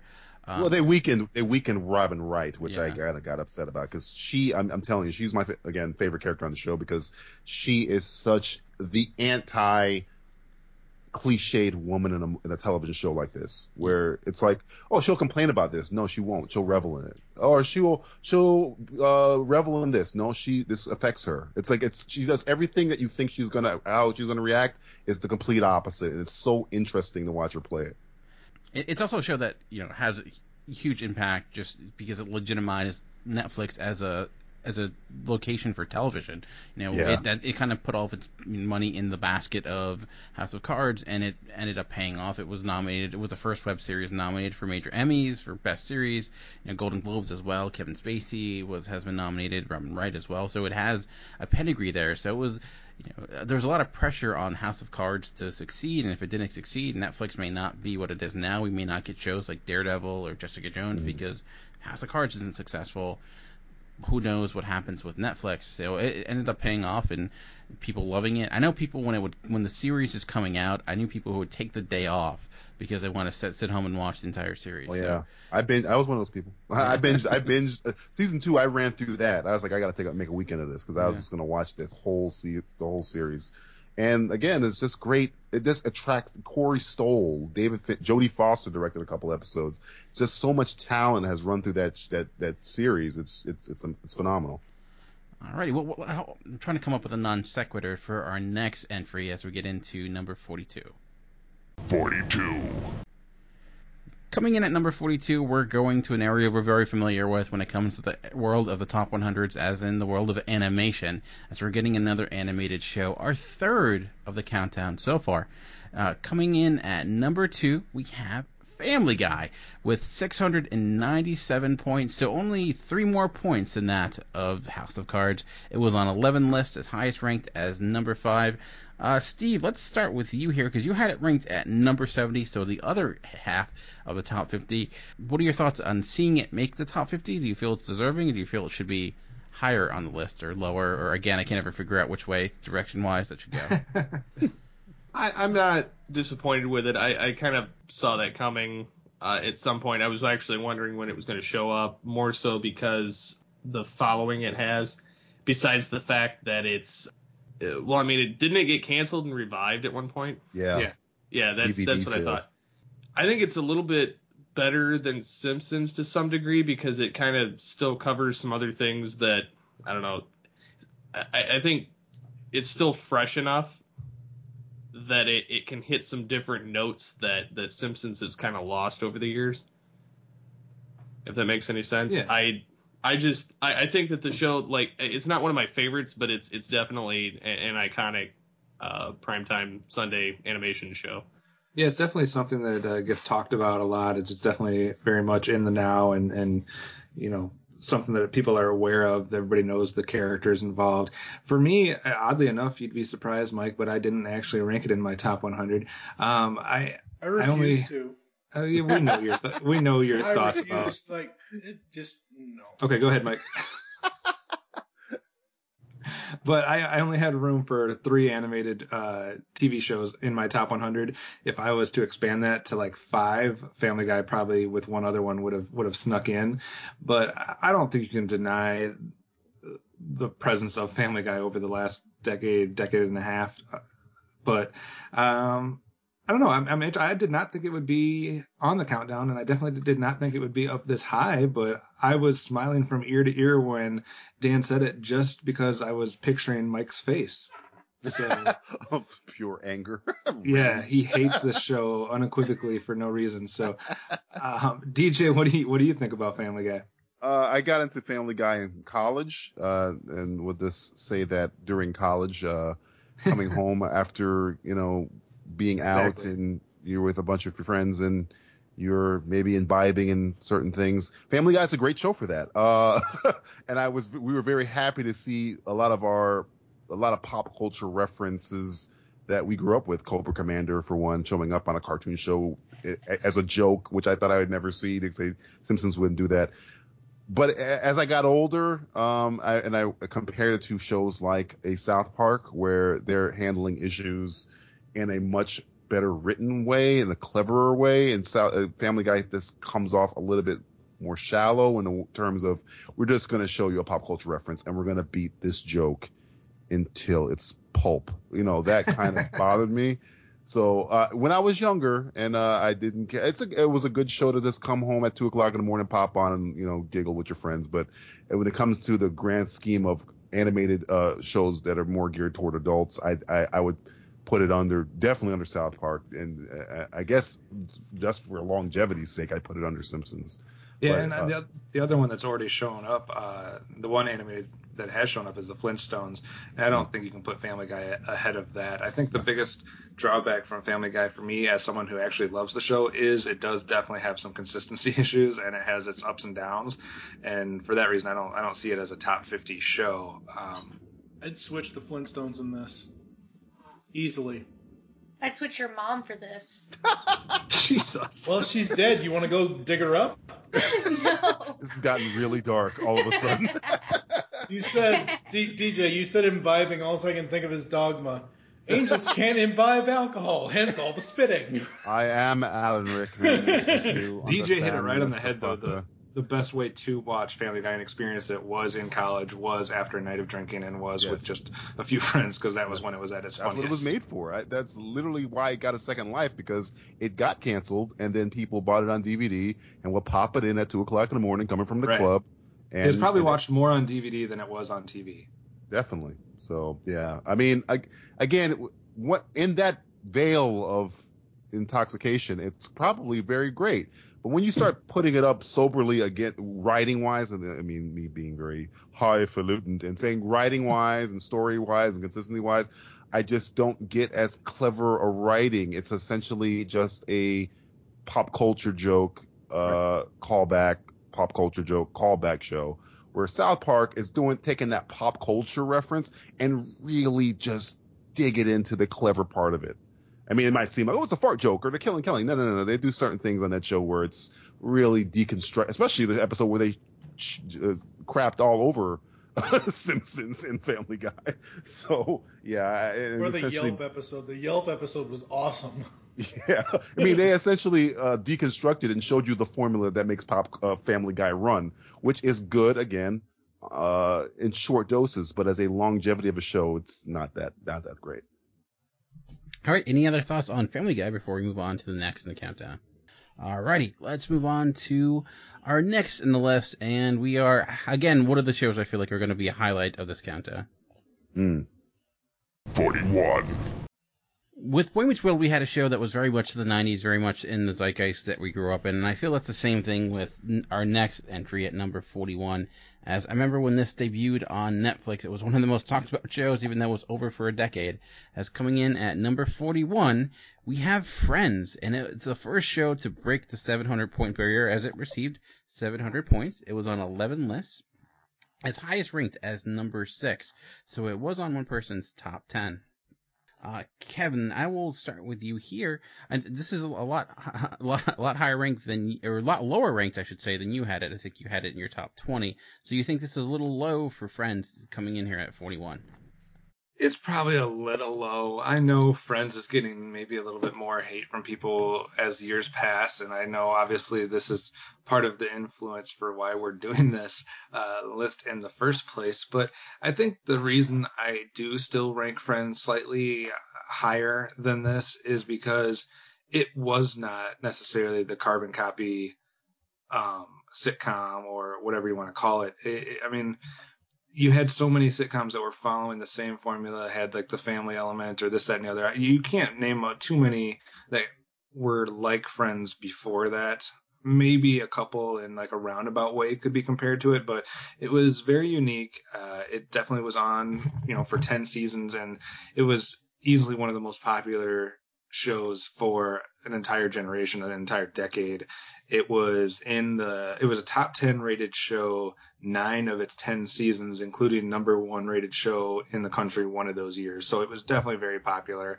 Um, and I don't know, I, I, think there's something to say for the format and for what they were doing and and yeah, some of the stuff got drawn out maybe longer than it needed to and everybody has characters that they like or characters that they don't like, but there was no one that was growing up in the 90s that didn't know what Friends was and what was, you know, what it was all about. I just didn't care. You had it, uh, Amanda. You had it at 15, so actually a little, little, a little lower than Kevin, but not that far off. So, similar thoughts to Kevin that you think it should be higher than number 41 on the list. No, I think it's okay. I had it ranked pretty high on my list just because of the huge following that it had and I think it still has to this day. I mean, I think it sparked Jennifer Aniston's career, definitely, right? I mean, not the Leprechaun that she was in. that helped too. That that was a key component. That got her the uh, "We Are the Don't Millers." crap on Leprechaun, don't you dare. oh, I yeah, I, I saw that like H six. Uh, I've been on board for a while with the Leprechaun train, but Jennifer Aniston, um, you know, Joey, didn't he get his own show for a second too? Oh, For a second, Um, not much longer than that. That happened. that did happen. Uh, I think that it, it probably gets more love than it, it does deserve, just because it got drawn out after a while. And um, but it's just you can't deny the the iconic nature of it. Yeah, I mean, I did grow up really loving the Friends. I still, I still like it now. It's one of the, I, it's on like, like TBS or syndication a lot. I think the first thing I remember of Friends seeing was actually an Animaniacs episode before I started watching Friends, and then getting into it. And I think too, it's one of the first ensemble comedies where there was not a major character that was the, the, the center point. Like they all had like equal time, and they were all the chemistry between the cast was certainly phenomenal. Yeah, I mean, it went on for ten seasons, and maybe the latter seasons weren't as good as Prime, but it, it also just you know it was so. Lucky Land Casino asking people what's the weirdest place you've gotten lucky? Lucky? In line at the deli, I guess? Aha, in my dentist's office.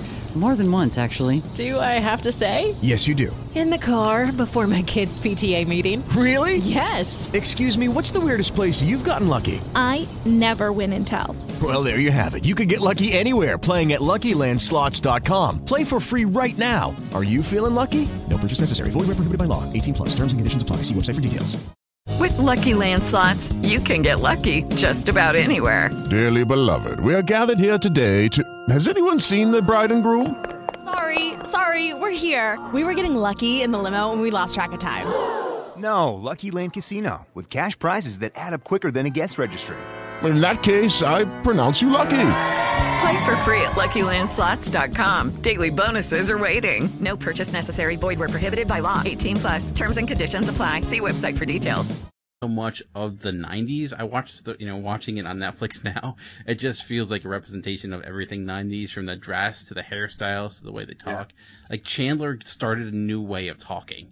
Like you, there's so many people that talk like Chandler now, you know, could you be more annoying? You know, that, that became a thing and still is to this day. So, and I think it's, it is quite funny. It was highly rated. It had, was, uh, you know, like Kevin mentioned, was very much very popular show. It received 62 primetime Emmy Award nominations. It's won a bunch as well. So it's uh, one of those shows that both had critical and fan base. So I think it's definitely deserving. 41 is a good spot. I think you could make the argument it could be higher.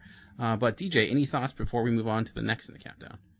Uh, I kind of was uh, introduced to this show through Chandler because uh, I didn't understand what the hell the big deal was with Friends, and somebody goes, "Hey, you watch this episode with me," and uh, I, was I was trying to date this person, so I was like, fine, I'll watch the episode, and it was uh, the I'm trapped in an ATM vestibule with Jill Goodacre, and that was I thought was really funny, and I was like, oh, that was pretty funny. Uh, I'll stick to Chandler. and I started watching some of these shows. I was like, hmm, this show is not meant for me, but it is a, it's like the McDonald's. It's I, I don't eat McDonald's, but I understand that it's a global freaking phenomenon, and I cannot escape it.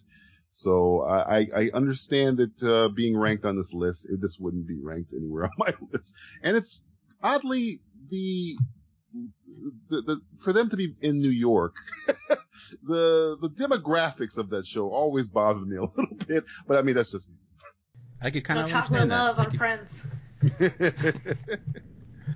Yeah, I think It- it that was- show killed the Rembrandt's career, honestly. whatever the whatever the hell happened to that band? I don't know. Well, it made their career and it killed it because I'm pretty sure that was. yeah, and honestly, the only episode I remember from the show outside of the all the constant "will they, won't they" crap from Ross Oh, and Rachel was the Hootie and the Blowfish concert. Mm. I'd peg you for a Stinky Cat episode guy. Those are You good know episodes too. I mean, when when she had the sexy voice, that was a good time. I'm not gonna lie. I was once compared uh, to Phoebe from Friends. I don't get it. I don't. I don't. But uh, I guess They- it's better than out. being. I guess that's better than being a Rachel. I don't know. You know, I don't know. That how many? I mean, how many people have seen those stupid quizzes on Facebook? Like, what Friends person are you? I always get, I always get, I always get the monkey, and I'm weird. I don't know. You got the outbreak monkey? Oh my god. That's the best character in the whole series. you killed Kevin Spacey. Alrighty, well, let's move on to the next in the countdown. 40. Coming in at number 40, we're going across the pond for our number 40 entry. Uh, coming in with 717 points. It was on 12 lists, as highest ranked as number one. So we are seeing another number one fall, the second of the countdown today. Uh, it is Sherlock. Uh, the BBC drama starring none other than the best named actor today, Benedict Cumberbatch and Martin Freeman. DJ, you had this ranked as well rather high. So, what are your thoughts on seeing Sherlock fall here? Great thing about the character of Sherlock Holmes is that you can make 75 different iterations of him and they all be equally interesting. I mean, you have Mr. Holmes, you've got Benedict, you got uh, Elementary, you got Robert Downey Jr. Sherlock Holmes, uh, Benedict Benedict Cumberbatch. Uh, it was something I kind of found on a like something. Oh, watch this BBC show, and I kind of didn't really wasn't I wasn't really going to sit there and watch it. And the scene where he figures out in the first episode uh, Martin Freeman's backstory by the phone, the way they shot it, uh, Moffat uh, does it with the the text on the screen. I just thought it was this is a different take from uh, any Sherlock Holmes I've seen, and I, I've seen so many Sherlock Holmes versions. I just we were just coming off of the Robert Downey Jr. one where Guy Ritchie was doing the play it in your head and play it back thing, and this is a completely different way of how his mind works. Instead of the manic, uh, the, Robert Downey Jr. kind of played it like the, the, the drug-induced Holmes. Uh, Benedict was playing it almost like Asperger's, like it's like he can't control it kind of thing. I just thought it was very, very, very interesting. I do love the show. I love the way they formatted it, where it's There just three mini movies, kind of. Sherlock, actual human, like, just, just so I know, do you care about that at all? Well, caring about them helps save them. Nope. Then I'll continue not to make that mistake. And you find that easy, do you? Yes, very. Is that news to you? No. No. I've disappointed you. It's good. It's a good deduction, yeah.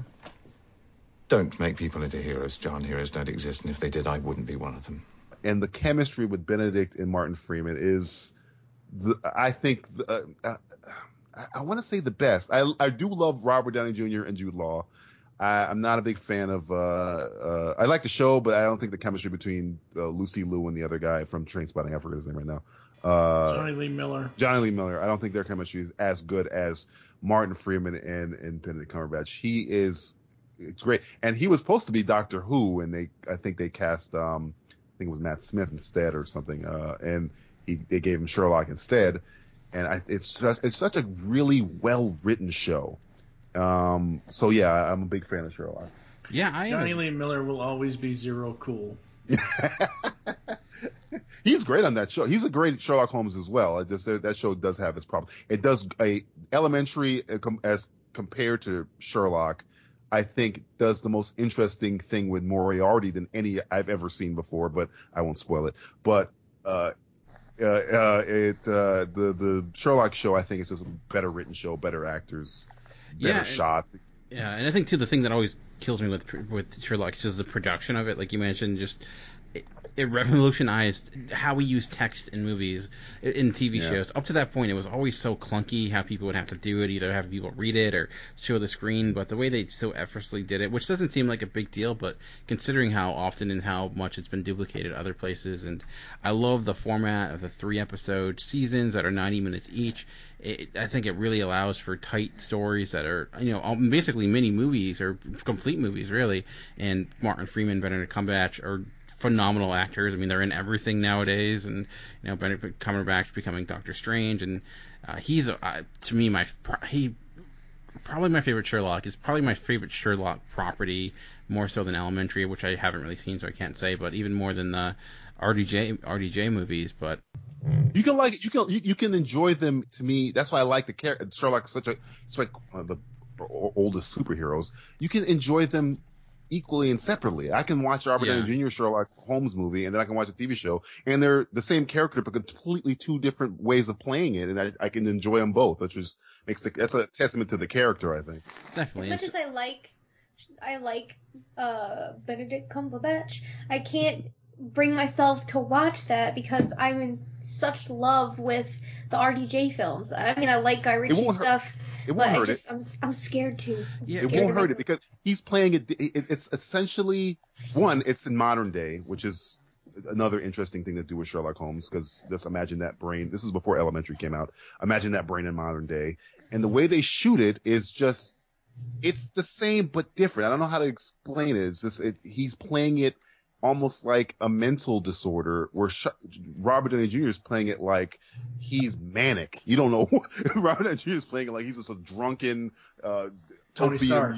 yeah, yeah. He's playing it like himself, essentially. Yeah, yeah. and then playing like 90s Robert Downey Jr. Wait, isn't Cumberbatch is Strange? I thought uh, B.D. Wong was going to be Hugo Strange. No, no, no, no. That's Hugo Strange in Gotham. He, uh, Oh, Benedict is okay, playing uh, yeah, Stephen yeah. Strange, Doctor Strange. Okay, okay, yeah, yeah. But yeah, so I'm happy to see it fall here. I had it a little higher, but I'm glad it made the list. So let's move on to the next in the countdown. Again, getting into uh, an area we haven't seen a lot, but seems like it's popping up a lot this portion of the countdown. 39. Alrighty, coming in at number 39 uh, with 734 points. It was on 12 lists, as highest ranked as number 8. We have Roseanne, the comedy from that ran from 1988 to 1997. We talked, I think we even mentioned a little bit this uh, already when we mentioned the Honeymooners. Uh, Kevin, I'll start with you here because you had this ranked as thir- at 13. Are you a little upset it's not any higher? You think it, it's much more deserving of being higher on the count than countdown than where it's falling? Um, I, I, I'm not. I'm not surprised that it's not higher. Um, upset. I'm not gonna get upset, but I mean, you got to though. Get get get emotional about it. Th- th- this definitely. I mean, our our countdown's a little bit more aimed. Uh, I think it's given a little more credit so far. It might change, but to more modern stuff and what's in the now. So I'm not surprised that it's a little bit lower. Uh, this is not a show that I necessarily liked when I was uh, younger. It's not a show that I cared for when it was actually live. But it's something that I came to appreciate a lot more as I watched it in reruns, syndication, etc.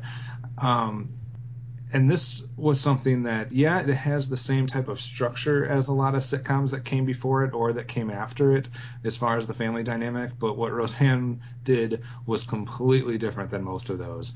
And i give it credit for not being afraid to push the boundaries and not in a crude way like married with children in a completely different way for me because Married with Children more was a more of a turnoff for me than Roseanne was.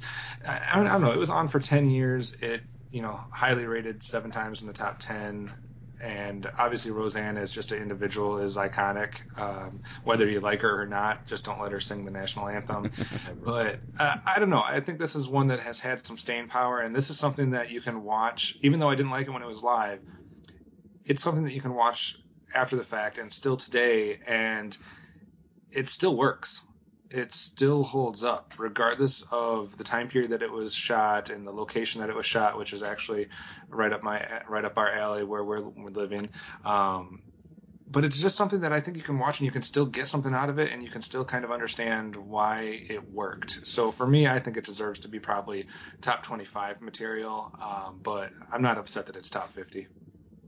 Amanda, this actually fell lower. You had it at 66. It's falling here at 40. What do you think about Roseanne seeing it here?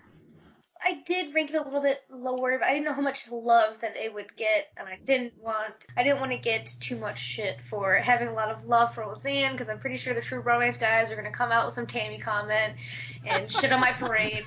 so um, I put it lower just to save face. But I I watched a ton of Roseanne. Um, I feel like that was my family back in the day. My mom was so much like that. Um, she. Uh, she I, she was so reminiscent of my mom that I was like, man, I wish that my mom was as cool as Roseanne. But I, I think that I, I I definitely connected with the daughters and the characters a lot. So John freaking Goodman. he, I mean, their their relationship was hilarious. Their marriage was, um, they they didn't take it too seriously. But when they But- got serious, it was different than when you tried to get serious, like on whatever, like on a Full House or on some of these other shows where it just kind of just felt like, oh, the you know it's the PSA time and it's cheesy. Like when when Roseanne got serious and dealt with serious issues, it was the like you took it serious. It wasn't cheesy. It was for me something that resonated more than some a lot of other sitcoms were able to pull off. I think, I think part of it was like the authenticity of it coming from the mind of Roseanne, where a lot of other shows that kind of try to represent similar cultures or similar lifestyles, you can tell it wasn't coming from someone who maybe lived that lifestyle. Where Roseanne felt that way. I felt like, okay, these are people that this is that are real. They're unlike anyone else in TV. Really, they they don't have the you know, they they're blunt, they're brash, and I'm actually growing up, I wasn't allowed to watch Roseanne. It wasn't until later till I watched it. But uh, uh Mike, Even how they dealt with the the cast change was kind of clever. yeah, yeah. uh, Mike or Steve, any thoughts on Roseanne? Go ahead, Mike. I, I just don't. Uh, God. Yes, John Goodman was amazing, but honestly, the only thing I can really praise this show for is basically cultivating Johnny Galecki's humor and propelling him to the Big Bang Theory. That's because you weren't a middle class little white girl growing up in a family like this No, I that was a- thought farts were never funny and talked about dirty stuff at the dinner table and ate a lot of Wonder Bread and my mom cut my hair with a Flowbee. Okay, so So Well, does that, that mean could've- you have Wondar He-Man as well? That's obviously very specific. Why did you have those things exactly happen to you? Well, Is no, your we mom cannot actually turn Roseanne this into Barr? A Are we not aware of that? psychological i- analysis of Amanda. This episode's going on too long as it is. Uh, Steve, any thoughts on Roseanne? Um, it really wasn't my favorite show. Like, it was one of those shows that if it was on, I'd watch it. But the only thing that was, I, I don't know, Roseanne's voice was grating on me. I couldn't really watch it all that much. Um, John Goodman's about the only saving grace for for me in the entire show. So, I mean, I can see why it's on the list, but I I personally didn't vote for it. You want to know the really funny thing about Roseanne when it comes to this show and her is that she is now where she was on Investigation Discovery doing a show called Momsters where they profile psychotic mothers. I can't believe that's a thing. That scares me. Alrighty, uh, DJ, any thoughts on Roseanne? Uh, this show is pretty easy to break down uh, objectively. It, it, you know, it works when John Goodman's there, and when he's not, it doesn't work. I mean, and and to Roseanne's credit, I lo- love her or I hate her. Uh, this is a the show was groundbreaking for a female comedian to lead a show for this long on AB. It was ABC, I, I believe. So yeah, ABC. so yeah, it's, it's it's a groundbreaking show. It wasn't one of my favorite shows, but it did introduce me to, as everybody said, the the, the wonderful John Goodman.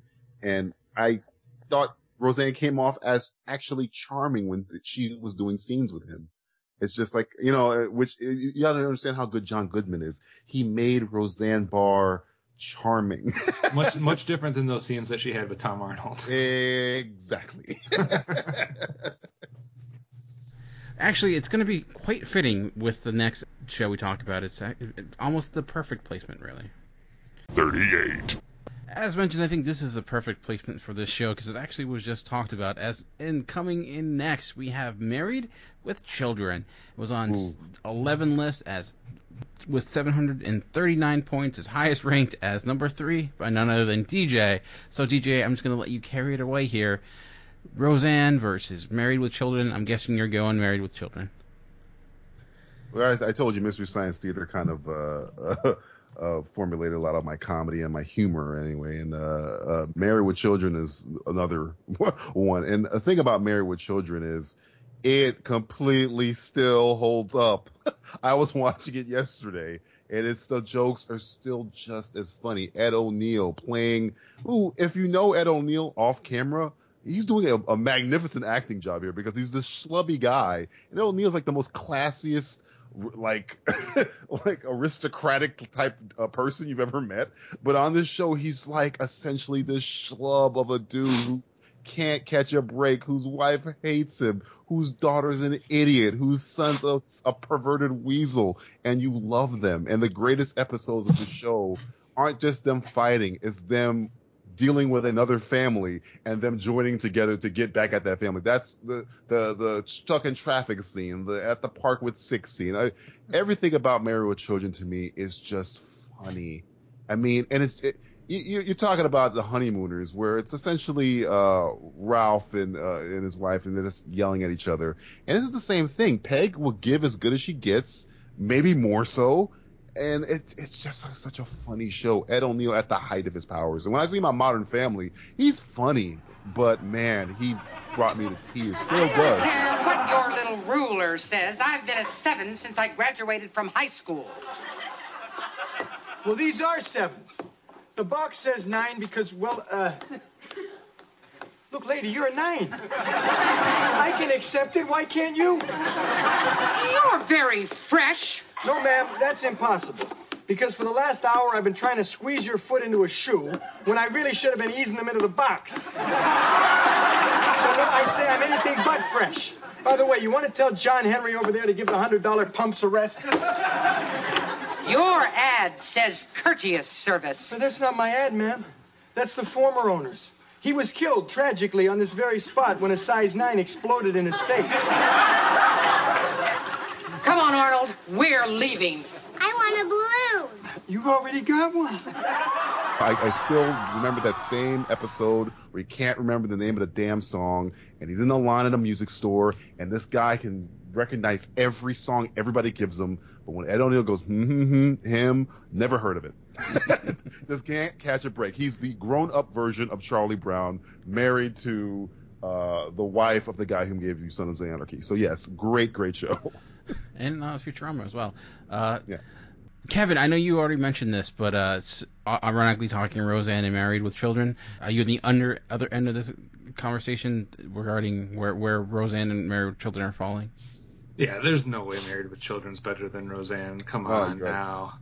um, How do John Goodman versus Ed O'Neill. I'll take John Goodman every single time you give me that option. No, man. Uh, uh, but yeah, I, I don't know. I, I hated Marriage with Children growing up, and I just couldn't watch it. So uh, maybe I need to revisit it if it holds up as well as DJ says. But I just can't picture it somehow being ranked higher than Roseanne. What part did you hate? If I can, Every, everything. Like, like what? He wasn't I- a I fan didn't of the find- dogs. The dogs are annoying. Yeah, no, I, I just didn't find the jokes funny, and I was I just found it more off-putting and crude, and I just didn't enjoy it. That's that's me as a younger person. Like I said, I haven't seen any of these episodes since the 1990 early 90s, so maybe if I revisit it, I'll have a different opinion. Steve, you had this at 68. So what are your thoughts seeing it here?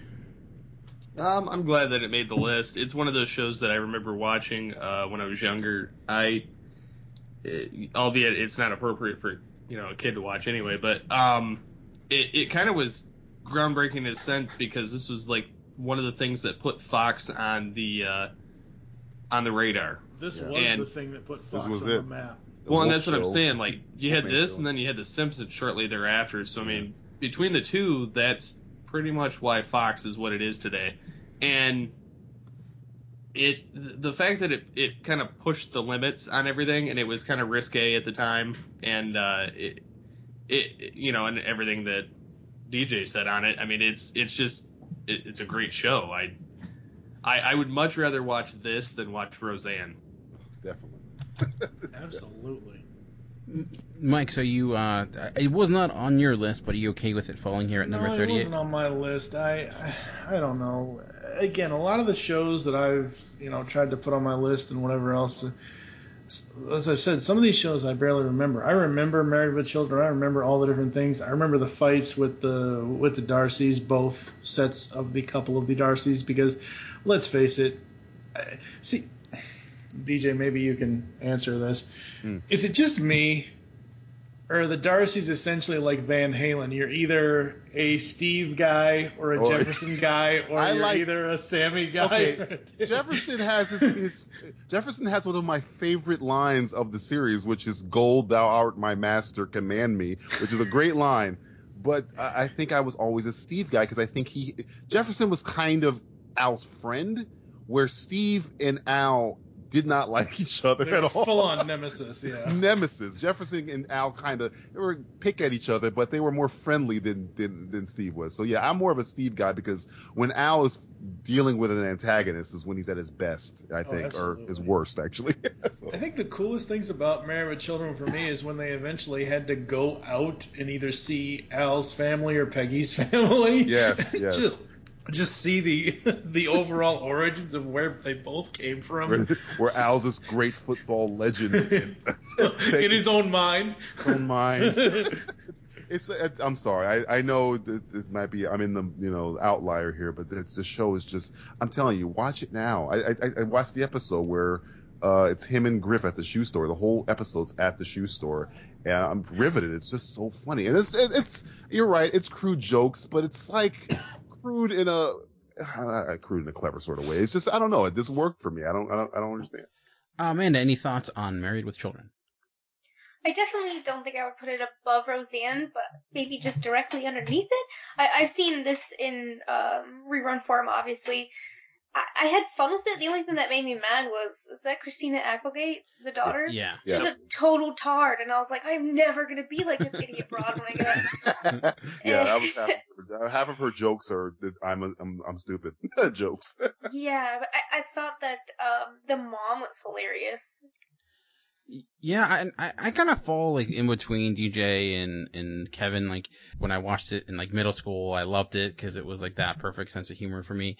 I've I've seen it a f- not recently, but a lot in the last few years. I watched a few rerun episodes. It would it would show up in the in the morning when I was waking up, like on TBS early in the morning. And sometimes it worked, sometimes it didn't. Watching some of the episodes like in the later seasons, I do feel like it it, it became too in on its own jokes a lot. Like it like uh you know, it would like little legitimately like flush the toilet and there'd be like standing ovations from people. And I'm like, okay, let's, I need something more. but, uh, I don't, I, it definitely has its place as, as Steve mentioned. It did like set the tone for the Fox network very much. It was like that was kind of what set what you expected when you went and got a Fox comedy for a very long time. And you saw a lot of copycat shows like Happily Ever After on WB Oh. back in the day, which so tried to do the same thing with the original writers and things like that. So I, I would too, I like uh, prefer Roseanne over Married with Children, but I think it's kind of fitting that they're both back to back here. So. All right. Well, for our next entry in the countdown, we are once again keeping it in the family. 37. Coming in at number 37, I'm saying we're keeping in the family because at number 50 we had Boy Meets World. At number 37 we are having The Wonder Years with 752 points. It was on 13 list, highest ranked as number 11 by none other than Kevin Optimus Solo. So Kevin seems fitting to start with you here. I'm certainly know that you're happy that it's beating Boy Meets World. Are you a little uh, perturbed that it's? Well, I guess you're not emotional about it, but what are your thoughts on seeing it fall here at number uh, 37? Well, I mean, I'm not, I'm not, uh, I'm not upset with it falling here in the top 50. I'm actually kind of happy that it's up here. Definitely, obviously, voiced my opinions in the Boy Meets World versus Wonder Years Facebook thread post or whatever you want to call it. But uh, for the record, like I said, this is not something that's nostalgia. This is not something I grew up with. This is not something I watched as a kid. I did not watch this until I was like 27, 28 years old. And I haven't seen every single episode because I, I missed out on a little bit towards the end. But I've seen probably I'd say like seventy five percent of it, and this show is is good for a bunch of different reasons. But the thing I probably like most about number one is how it kind of captures and is almost like a scrapbook for the era that it's depicting and how does it in a way that doesn't feel shoehorned in. It doesn't feel like it's force feeding you. It's just like a natural illustration of Americana during that time period in you know a location like that. It deals with some pretty heavy uh, subjects. Who you know doesn't know about Winnie and and that whole storyline, but it also dealt with some serious stuff. So I just liked the tone. I liked the actors in it. I loved the dynamic between like the relationship between father or between husband and wife, the relationship between father and son, the relationship between him and his brother, the everything, the relationship between him and his friends at school, him and his first girlfriend. Like there's so many. Uh, maybe you have to be. I don't know. Maybe it resonates more for a male audience. I don't know, but watching it in retrospect, it just kind of took me back to a time, and there was a lot I could relate to, and I just think it's it's if you save that show for posterity, it's something that is is valuable for more than just the the relationships and the drama, but also for what it kind of shows about that time period in, in American history. Amanda, you actually were not far, far off on this. You had this at 31, so you're you know right within the ballpark. Thoughts on Wonder Years? So I shouldn't have gone after Kevin because he said everything that was cool and awesome about it. But uh, I think that uh, it's definitely deserving of the top 50. I think it's it definitely spawned a, a lot of of other shows like Boy Meets World and, and all that good stuff that we already touched on. Um, like Kevin said, I, I think that it covered some some pretty heavy topics, but definitely did a, a really great job of showcasing a, a different um, time period and and what society was like then. I thought that was always super interesting. Did I? I think I caught this on the Nick at Night. Is that is that where it was? Probably. It was Nick at Night TV Land. It was in a combo combo of both, I believe. I, I think that it it was definitely iconic and enjoyable, and it should still hold up, basically because of what Kevin said. It, it's focusing on that era and and uh, does a super good job of it. Yeah, I mean it. It was definitely popular. It was in the Nielsen Top 30 for four out of six seasons. It was nominated for uh, best comedy series only after airing the first six episodes. So it you know hit acclaim really early on. And Fred Savage was the youngest actor ever nominated for outstanding lead actor for a comedy series, which obviously led to his amazing career after the Wonder Years. Not so much. Uh, it's another one of those though. It's a giant mole.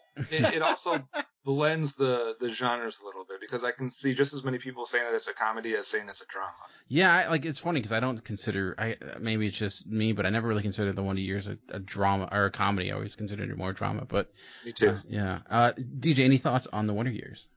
I uh, I'm kind of I'm going to be biased here because I kind of grew up uh, when this show was on. I was kind of the same age uh, that Fred Savage was, and I just it it was one of the first shows that I I had seen that kind of dealt with kid stuff in a, an adult manner, I guess, and um. I, I, I find it funny. I'm, I'm like relate. I'm like a, you know, a dumb black kid from Miami, Florida. So if I'm relating to this little white kid from the 60s and having the same kind of problems I did, it was just, it kind of related to me still. And we're completely two different people. I, I, I, I love this show. I mean, I, I wouldn't have it as high as this because there's, so as I've gotten older, I've seen such better shows, but I, it's, it's essentially a part of my childhood nostalgia wise. And the child performances is going to probably be overlooked. Fred Savage was, I mean, we always crap about, oh God, Jake Lloyd, you know, you getting child actors on this show that are hitting moments comedically and dramatically that are really, really veteran like. And, uh, if you rewatch it, it's just so good. If you watch, like I said, we're talking about, we're comparing it to Boy Meets World. Again, it's, that's, that's like a traditional, you know, studio audience kind of sitcom. This was like, again, watching a mini movie. Every episode was shot like a film almost, not like a sitcom, which I, I, I really appreciated and it, it, made me relate to me more. I didn't feel artificial to me. It felt like I was watching somebody's experiences and their experiences were like mine. So I, I love the Wonder Years. you know what else is also filmed like a movie is Supernatural. and it's realistic too. That and it's realistic for it to be back there in the 90s for the countdown. I just killed a demon right before I came on this podcast. He's sounds like you went to. It Circle sounds like right a euphemism for going to the bathroom. when we were talking about Boy Meets World, I had mentioned about the Wonder Years, and I wasn't sure exactly when it was on or whatever, and I I've looked it up since then. Uh, it ran from '88 to '93, and the way that the show is supposed to be is it takes place 20 years before the start. So basically, the the actual content of the show is 68 to 73, or whatever it is. Um, you know, and I I don't know. I've tried recently watching. I watched the first six episodes. I don't know how anybody can call this a comedy. It's a drama. I don't know how anyone can call Dramedy, this- I just don't know how anyone can call this a comedy. It, it, it- the first episode starts off with with Winnie's brother being you know killed over in Vietnam. That's not funny to me. I hope not. no, no.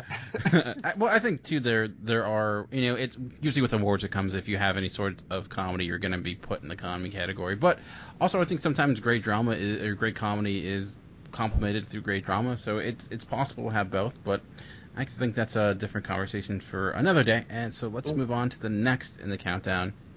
Well, before we do, the one thing I will say about the Wonder Years, thank God I never had a father like that because that guy scared the crap out of me, and he still does. Every role that Dan Lauria plays in, Scary, even in the spirit. yeah, even in the spirit, that's right. All right. Anything else on the Wonder Years before we move on? Alrighty. Well, let's move on to the next in the countdown. 36. Well, we haven't this episode got a lot of modern comedies unlike last week. We're getting kind of another one here, though this one's currently no longer on the air. It just finished its most, or its last season, uh, not too long ago. Coming in at number 36, we have Parks and Recreation uh, with 777 points. It was on 13 lists, as highest ranked as number two by an individual. Uh, actually, DJ, let's start with you here because you actually had it at 33, so not that far off for where it's falling. Thoughts on Parks and Recreation? Um, this is another one where I was like, I, I had low expectations because, oh, they're gonna try and make a show after The Office. It's not gonna be as good as The Office. Oh crap! It's even better to me, I think, than the American Office uh, because it just took a lot of these characters that I didn't think I would love like, and I ended up loving them. Andy Dwyer comes to mind, who's now Star Lord for crying out Won loud. the award for Best Man. Full disclosure, I voted for Ryan Gosling, but you came in a close second. Now, you've never been married, so you didn't get your own bachelor party. But let's look ahead. The year is 2018. America is thriving under President Nick Cannon, and tomorrow, Chris Traeger's getting married. Who's the lucky lady? Maybe she's an upbeat gal who's nuts about fitness. Maybe she owns a juice bar in Snurling. Maybe it's April.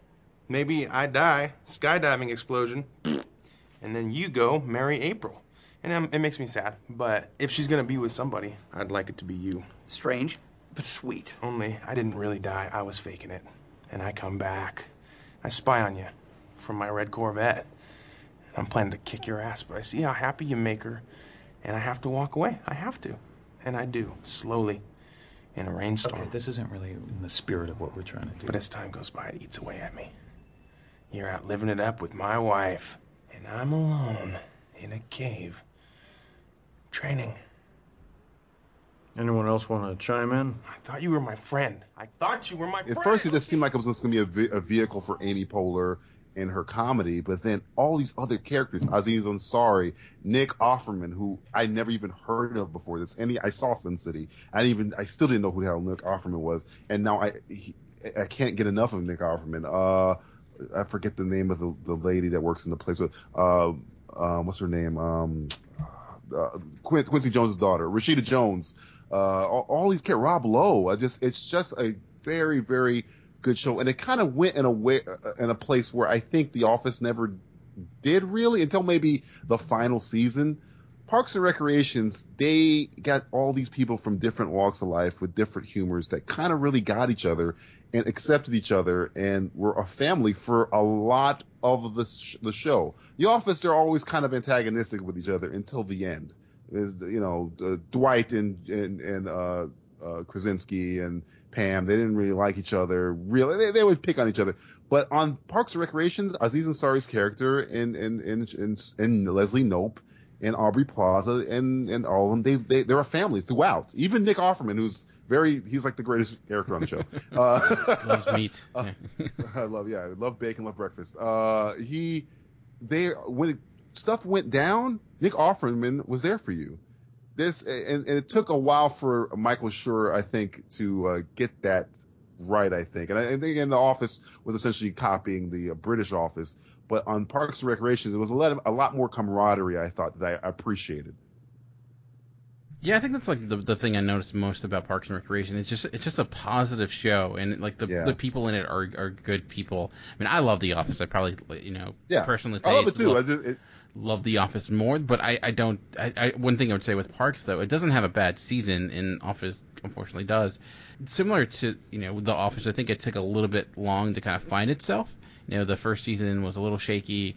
But I feel like you know season two, season three, especially when Adam Scott and Rob Lowe show up, it like it goes off and it sails and the, and all these different like you mentioned, the, there's the characters are so different, but they so work with one another. Uh, a lot of you know, and it's just their ability to find hilarity in the weirdest things, like Little Sebastian or, or stuff like stuff or like do the, the the the alternate ego of Nick Offerman's character. Sam Elliott, Sam Elliott, it, that's amazing. Using him in such a fun way. Yeah, it's actually a show that when we talk, started talking about doing this countdown, th- it was one that you know was on my radar. I wanted to watch. I finally sat down. Okay, I'm going to watch it, and I went through the entire seven seasons in like a month, if that. It, it, I ended up loving the show. It's and I kind of like have a hole in my heart now since I am now done with it and finished the last episode. And uh, the season finale is is great. It just puts a, a great spin on it, and I love what they did with the last season, like skipping ahead a couple of years and just you know it was it, for no reason really. I mean, but it just it was just funny what they did. for a. Jon Hamm joke. Is Yeah. essentially what they did it for. pretty much, pretty much. But yeah, so I'm, I'm I'm glad it's here at number at number 36. So I'm uh, I'm happy with it. But alrighty, let's move on to the next in the countdown. 35. Alrighty, coming in at number 35, we are getting a lot of like 80s and 90s comedies this episode, and that's continuing here.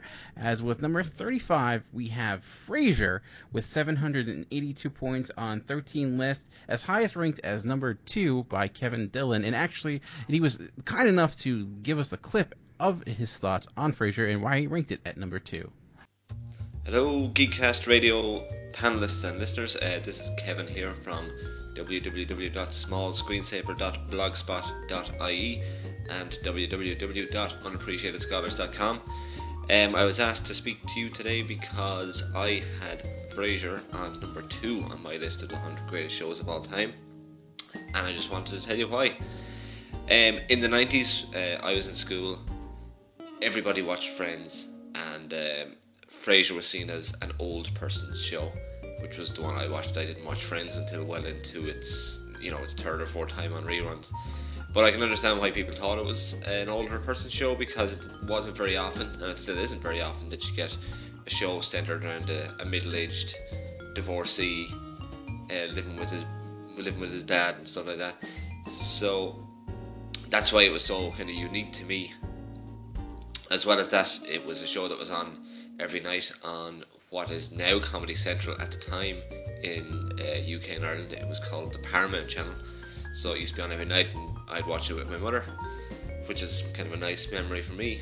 Um, in terms of the seasons and the quality of the show, seasons one to seven were flat out just terrific. There was very rarely a dull moment. Um, slight spoiler alert: this was before they decided that uh, Niles and Daphne had to uh, hook up together, which once that happened, it ruined kind of one of the, the more interesting dynamics of the show. Um, but like in seasons one to seven, you've got you've got Frasier's many dates, which always ended in failure. Um, as I said, the Niles and Daphne dynamic, which brought about some fantastic comedy. Um, Frasier and Niles being so similar, and their occasional butting heads with their dad Martin. Uh, Peri Gilpin was fantastic as Roz. Uh, she was a great foil for Frasier. They were they were chalk and cheese, but it, they had the same goals in terms of career. And of course, you had Eddie Eddie the dog. Everybody loves Eddie. Um, I think of all the 90s comedy shows, it's probably aged best due to uh, the set design and the fashion. You know, when you watch Friends now, you're looking at some of Matt LeBlanc's haircuts and you're, you know, kind of cringing a bit. But I think Frasier has, has aged pretty well in that sense.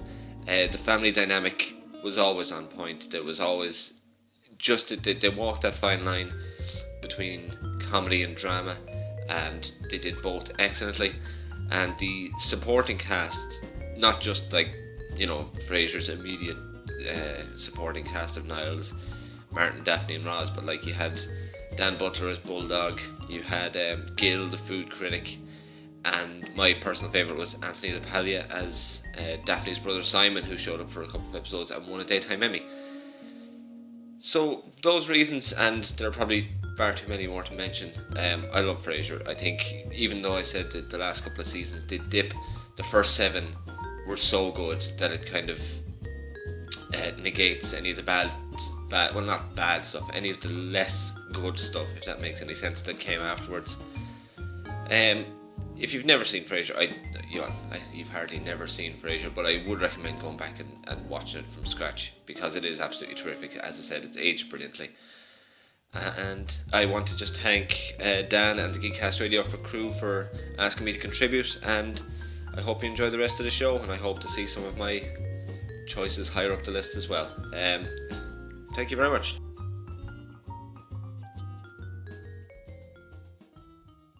Alrighty, well, thanks, Kevin, for that clip. Regarding Frasier, Kevin, let's start with you here because you actually had it ranked at number 30, again, with your powers not being far off where it landed. So, what are your thoughts of seeing Frasier fall here at number 35? Um, I think this is a show that if you had done this list in obviously in the 90s, this show would rank higher. If you did this list 10 years ago, it would rank higher. I think now with you know this influx of uh, TV shows that have uh, got a lot of critical acclaim from the last five to six years, it's kind of dropped a little bit. It's not a show that I necessarily watched a lot of or was a big fan, but I was definitely aware of its existence. And, you know, in that time period when Seinfeld and Friends and Mad About You and some of that stuff was real popular, this was always the one that was taking home all the awards. I think well, five times it won uh, either a Golden Globe or an Emmy for Best Comedy. It was, you know, nine out of its 11 years, it was ranked, rated in the top uh, 20 for Nielsen ratings. So, I mean, it was definitely, it was one of those shows that probably all the other comedies were pissed off because every year it seemed to take home the award no matter what. It was just a, a favorite of the award show people. But Kelsey Grammer was iconic in that time period for that show, and I definitely rated it mostly just based on its credentials and what I remember growing up and as far as how much people talked about it and how well they talked about it. But for me personally, I'm not a huge fan of it, so I'm fine with it being here somewhere in the top 30, 40 range. I think that's fitting. Uh, Mike, any thoughts on Frasier? I love Frasier. Frasier is one of the most successful uh, spin-off sitcoms. honestly, it really is. Because if you think about it, this guy came from Cheers, you know, and he brought his whole cast of characters with him, uh, including Lilith and, and all those. Um, I actually was marathoning this on Netflix um, for about six months before my mom passed away. We were watching every we watched every single episode, uh, all the way up till about season nine, I think, and we never really got to finish it. But there's just so much to love about this show between John Mahoney as as the dad, between uh, Jane Leeves as as as Daphne, uh, you know Niles and Frasier their interactions, uh, Frasier and Roz and their interactions. It's just it's just so funny, and it really lets Kelsey Grammer almost off the hook. Like if you look at him at Cheers, you look at the character of Frasier, he's kind of stifled because he's he's he has his moments on Cheers. I'm not saying anything bad about him being on Cheers. He has his moments, but here it's his show. He can do whatever the hell he wants, and it's just amazing. Yeah, I mean, it, I know at the time it was the biggest thing about it was like it was like the smartest TV show ever written. The characters were speaking in the vocabulary you did not necessarily see on network TV. So, uh, and like Kevin mentioned, it certainly has a lot of its acclaim. Uh, DJ, fan of Frasier, thoughts on it at all? I was never really a huge fan of Cheers, but I was a big fan of Frasier because Kelsey Grammer is he's sideshow Bob. I mean, come on. what would you do? He's, also Kelsey- Beast. Yeah, yeah, he's also Beast. All my stars and garters. He's great. I, I love uh, Kelsey Grammer. I didn't, I never even heard of David Hyde Pierce before that show came out, and he's terrific on that show. John Mahoney, as you said before, is great. The show's great. It's just a good. It's just, and, and from I think the problem with Cheers was for me anyway. It's a little bit slower and a little less zanier, I guess. I, I, maybe I'm because they're all drunks at a bar. They're all drunks and depressed in a bar. yeah. I mean, Frasier just had this hope and optimism to it, more so I think than Cheers. did. I might be misremembering Cheers, but I just I I, I was in a good mood after watching Frasier. You know what I'm saying? And it, I I really like that show. The most uh, optimistic cheers ever got was, "Hey everybody, Norm." Norm, You know, yeah, that's, that's Norm the too. most optimistic cheers ever got. Alrighty. Any other thoughts on Frasier before we move on to the next in the countdown?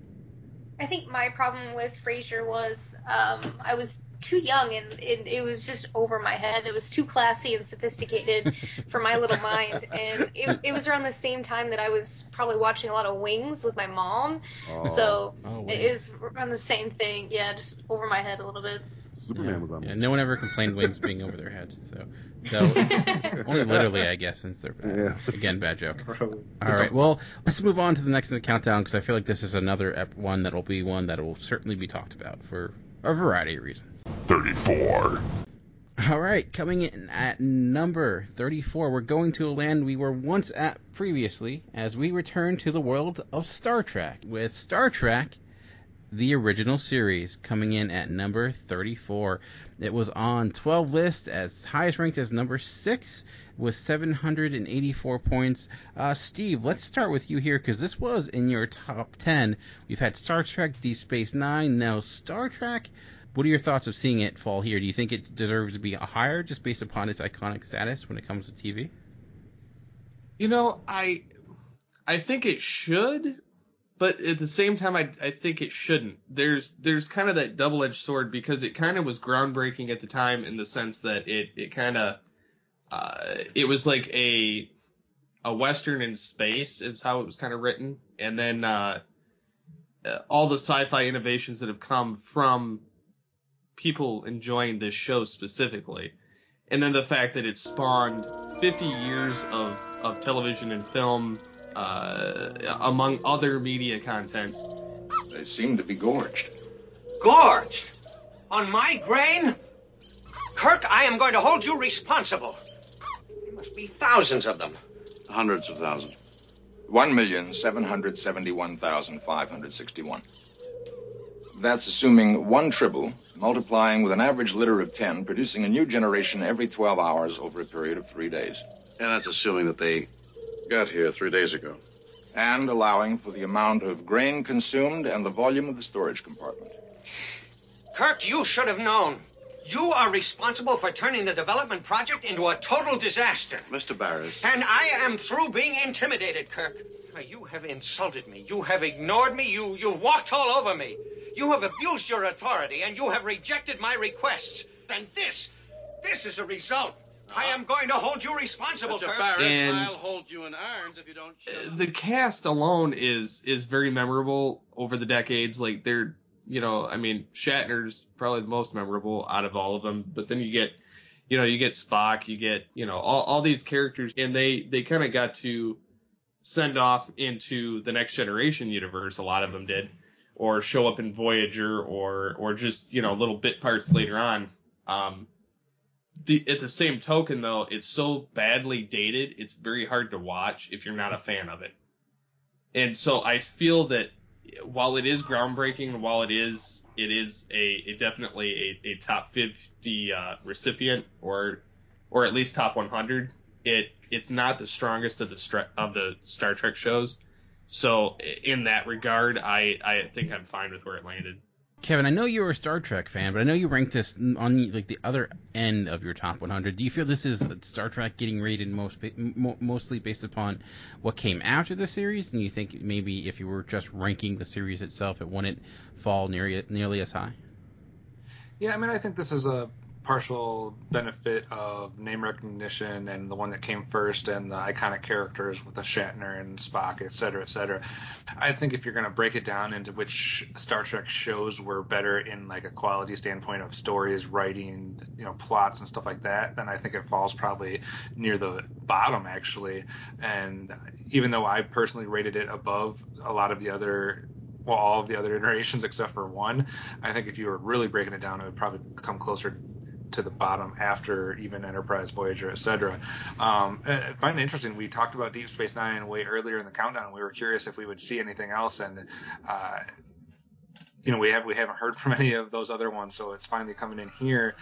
I, I don't have a problem with that as long as there's one more uh, that we haven't talked about yet that still shows up. Yeah, I wonder. I wonder if where where, where it falls. That's the question. What could you be talking about? I have no idea. Star Trek Enterprise, of course. Why, uh, Amanda, any thoughts on Star Trek? Uh, I'm a Picard girl, so I, I'm obviously going to rank so. something. I'm going to um, rank that a, a little bit lower. Um, as far as Kirk, I'm going to rate Kirk a little bit lower than Picard here. I do love me some Spock, and I think that it, it's it's so iconic, and it, it spawned all of these um, spin-offs and even movies. I, I definitely like the the newer movie iterations better than um, you know the the dated material that is Kirk and Spock from, back in the Disney. I do think that it deserves to be, I would say, in the top 50 still. I, I can understand saying that it spawned off some stuff, but I I don't think it's as as easy to say that with this one. I, I mean, I think maybe you could say it spawned a Next Generation, even though it was like two decades later. But I think Whatever, it was like the cornerstone for an entire like. Right, I get that, but I think Next Generation is really what spawned all the other ones that came after it. Like, I, I, don't, I don't know. It, it's a debate for another day, but I don't disagree with it being here and, and what you're saying. Uh, DJ, any thoughts before we move on to the next in the countdown?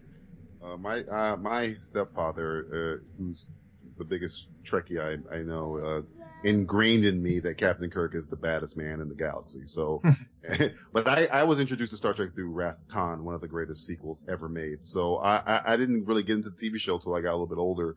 And I, I, it's kind of a different Kirk from the movies to the TV show. Different Kirk. The, the TV show, he's a little bit more reserved and not as zany as he is in the movies. He's not that way in the TV show that much. As, that's his bizarro evil Kirk. But yeah, it's a, it's iconic. It's groundbreaking and optimistic, not apocalyptic future for once. Uh, so yeah, I, I understand why it's on this list. All right, let's move on to our next in the countdown. And for our next in the countdown, we're actually going to talk about it in real time. 33. For, for for number 33, Mike might be upset that it's not number 24 because coming in at number 33, we have 24. Uh, it was on At least it 13 beats list. Star Trek. Uh, uh, Later, Pike. Just so you know.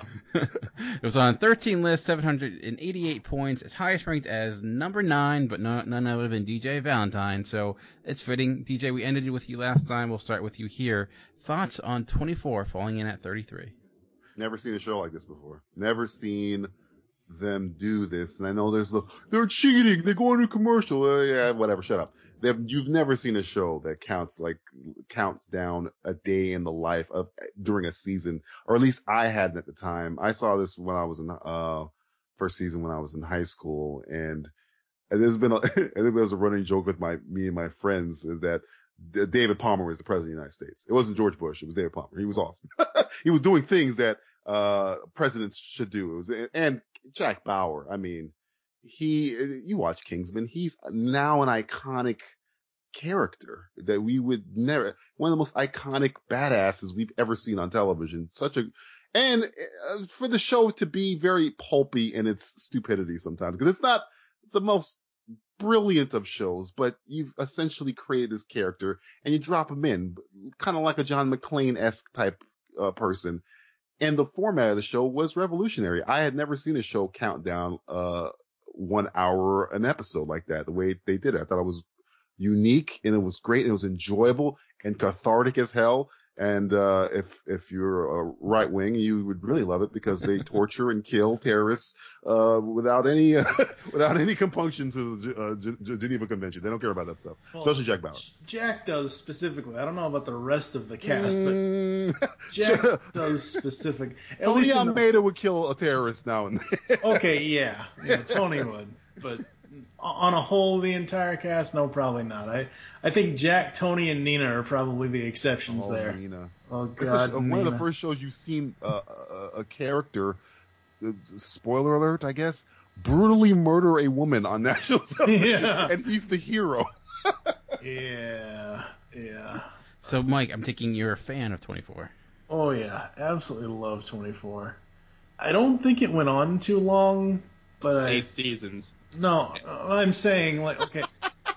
yes, I know it's uh, technically it's nine seasons if you count uh, Live Another Day, but um, yeah, it did go on eight seasons. But I'm saying that with the way the show's format was, it in a good way it felt like it was longer than what it actually was. So I'm saying the eight seasons, nine seasons, didn't really feel like you know it wasn't a blink you'll miss it kind of thing, but it was like, hey, we're following along, and this is high action, and this is hey, oh hey, look, there's Spock before he was Spock, you know, because in the first you know few seasons, Zachary Quinto was this idiot tech guy. Um, I, I love 24 for Keith, Kiefer Sutherland alone. Uh, I mean, Jack Bauer is easily one of the most badass action stars of this of this last couple of decades.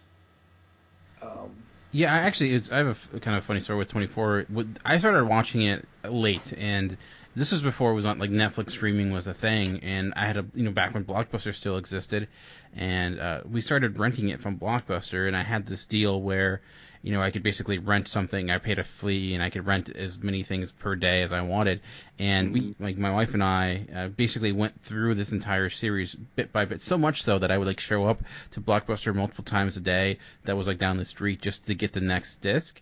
So like I basically got labeled the 24 guy for how fast we went through the series. Uh, I guess shows you how much lively our lives are, I guess. But uh, the, I'll disagree with Mike in the sense that I do think it did go on too long. It got to the point it got a little bit too predictable. You it had a formula to it where you're like, okay, who's the traitor this season? And it, you know when you're like dropping nuclear bombs every other episode to try to it, it got a little too crazy. I think by by the end, you know, seventh, eighth season were, were, were a little much. But at its height, it was a fun, action-packed thrill ride. It and it again, like DJ mentioned, the format of it was completely unique. Doing it in real time with 24 hours and using the different uh, uh, panel storytelling and yeah, there were some contrivances with that. I mean, it basically was LA with no traffic somehow, but you know, uh, but I think it also came around at, at, at a good time too when it w- within that time period. So, uh, and like Mike mentioned, Jack Bauer is a badass and he's a fun character. So. And when you have a character, we talk about James Bond and and Jason Bourne. Uh, those guys also have kind of, yeah, I don't say shallow plots, but they're such they're, they do such awesome things. It kind of distracts you from how mediocre this this the plot is. Uh, and Jack Bauer did that as well. I mean, the, the season could suck, but as long as Jack Bauer was killing people, you were kind of you were still enjoying it. So yeah. Alrighty. Any other thoughts on 24 before we move on to the next in the countdown? Okay. Well, let's move into our next in the list. And again, we're getting into an area we once got before, and I think it's kind of it's going to be kind of a fun one-two hit with these next two entries. 32. We've had one late night talk show so far with Johnny Carson. We're getting our second late night talk show at number 32 as we have The Late Show with David Letterman. It was on 12 lists, 791 points, his highest ranked as number 14. Uh, Mike, actually, I'll start with you here because you had this ranked at 56. I know you're a huge Johnny Carson fan, so what do you think of the fact that David Letterman is falling higher on the down than, than Johnny Carson? It's somewhat of a travesty, but it's not as much as a travesty as if Conan comes after this. I like David Letterman. I think what he did with The Late Show was really interesting. He had guests on to promote stuff, but he also did some really, really good comedy. You look at some of those top 10 lists in the, in the early to mid 90s, they're just comedy gold. Um, the way he carried himself, the way you know he held with the guests, his monologue. Probably the only late night comedian I can actually sit there and enjoy a monologue from outside of Johnny Carson. Uh, is just so good. Having it fall here, I, I think it's all right. Like I said, as long as Conan doesn't show up after this, I'm fine. Uh, Kevin or Amanda, any thoughts on David Letterman? I mean, I, I didn't have any room in my top 100 for the, the late night shows, um, just because I was trying to stuff so many other primetime uh, shows in there. But I, I don't know. I, I don't have a problem with it being on there. I do have a problem with it being higher than Johnny Carson, though.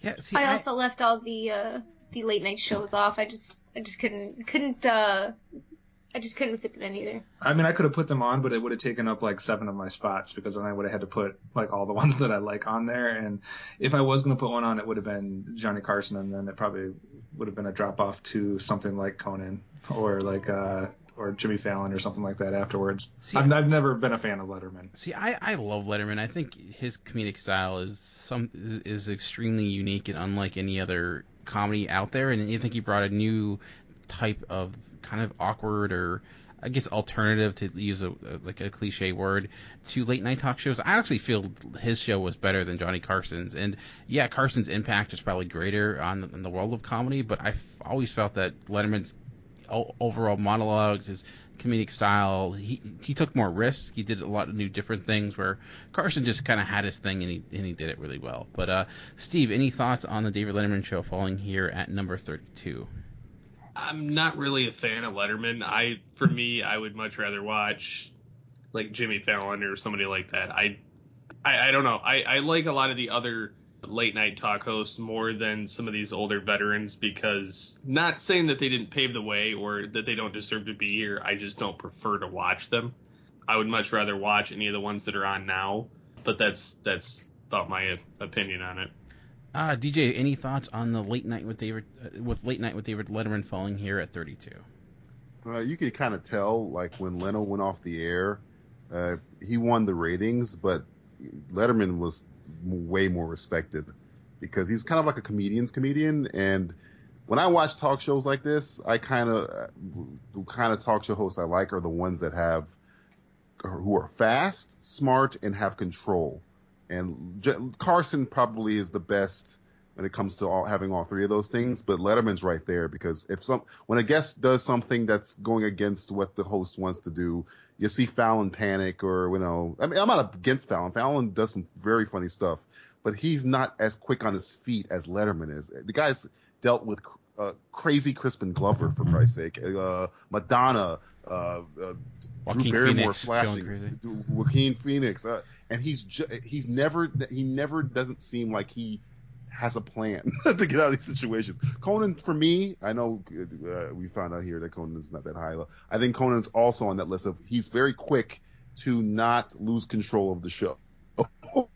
but Letterman and, and Carson, I think, were the best at it. Where I, I, I I'm, I'm just going to see how's Dave going to get out of this one. Up oh, there, he, that's how he does it. He never, he's never off guard by any of the stuff. And I just, I'm not, a, I'm not a huge talk show host person, uh, but I, I know Letterman is, he's iconic. He, you can't deny him. Definitely. It's actually going to be fitting as we're getting into our next in the countdown at number 31. 31.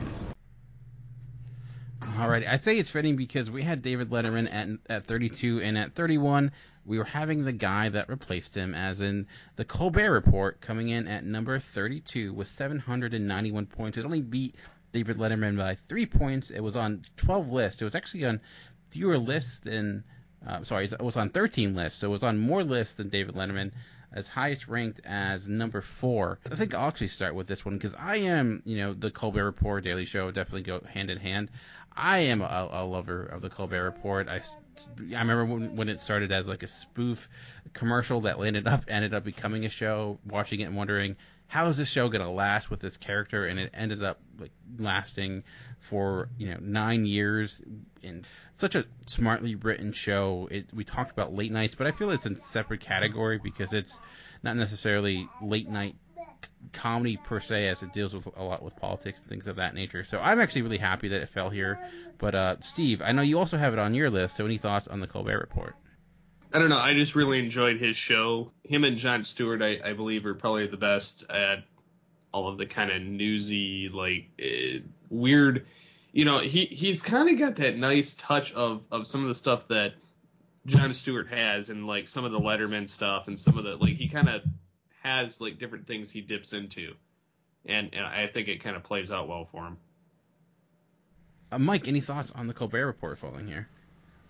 I actually had to go back and watch this after I saw him guest on a Law and Order SVU episode as one of the baddest, one of the one of the most interesting villains on that show. Um, I like him. I think he's really funny. I think he's doing a bang up job uh, on the Late Show now. I don't want to say he necessarily replaced David Letterman because Dave really just retired and they needed to find somebody new. And I'm just glad it wasn't another Saturday Night Live reject. Yes, I'm looking at you, Seth Meyers. Who will not be on this list?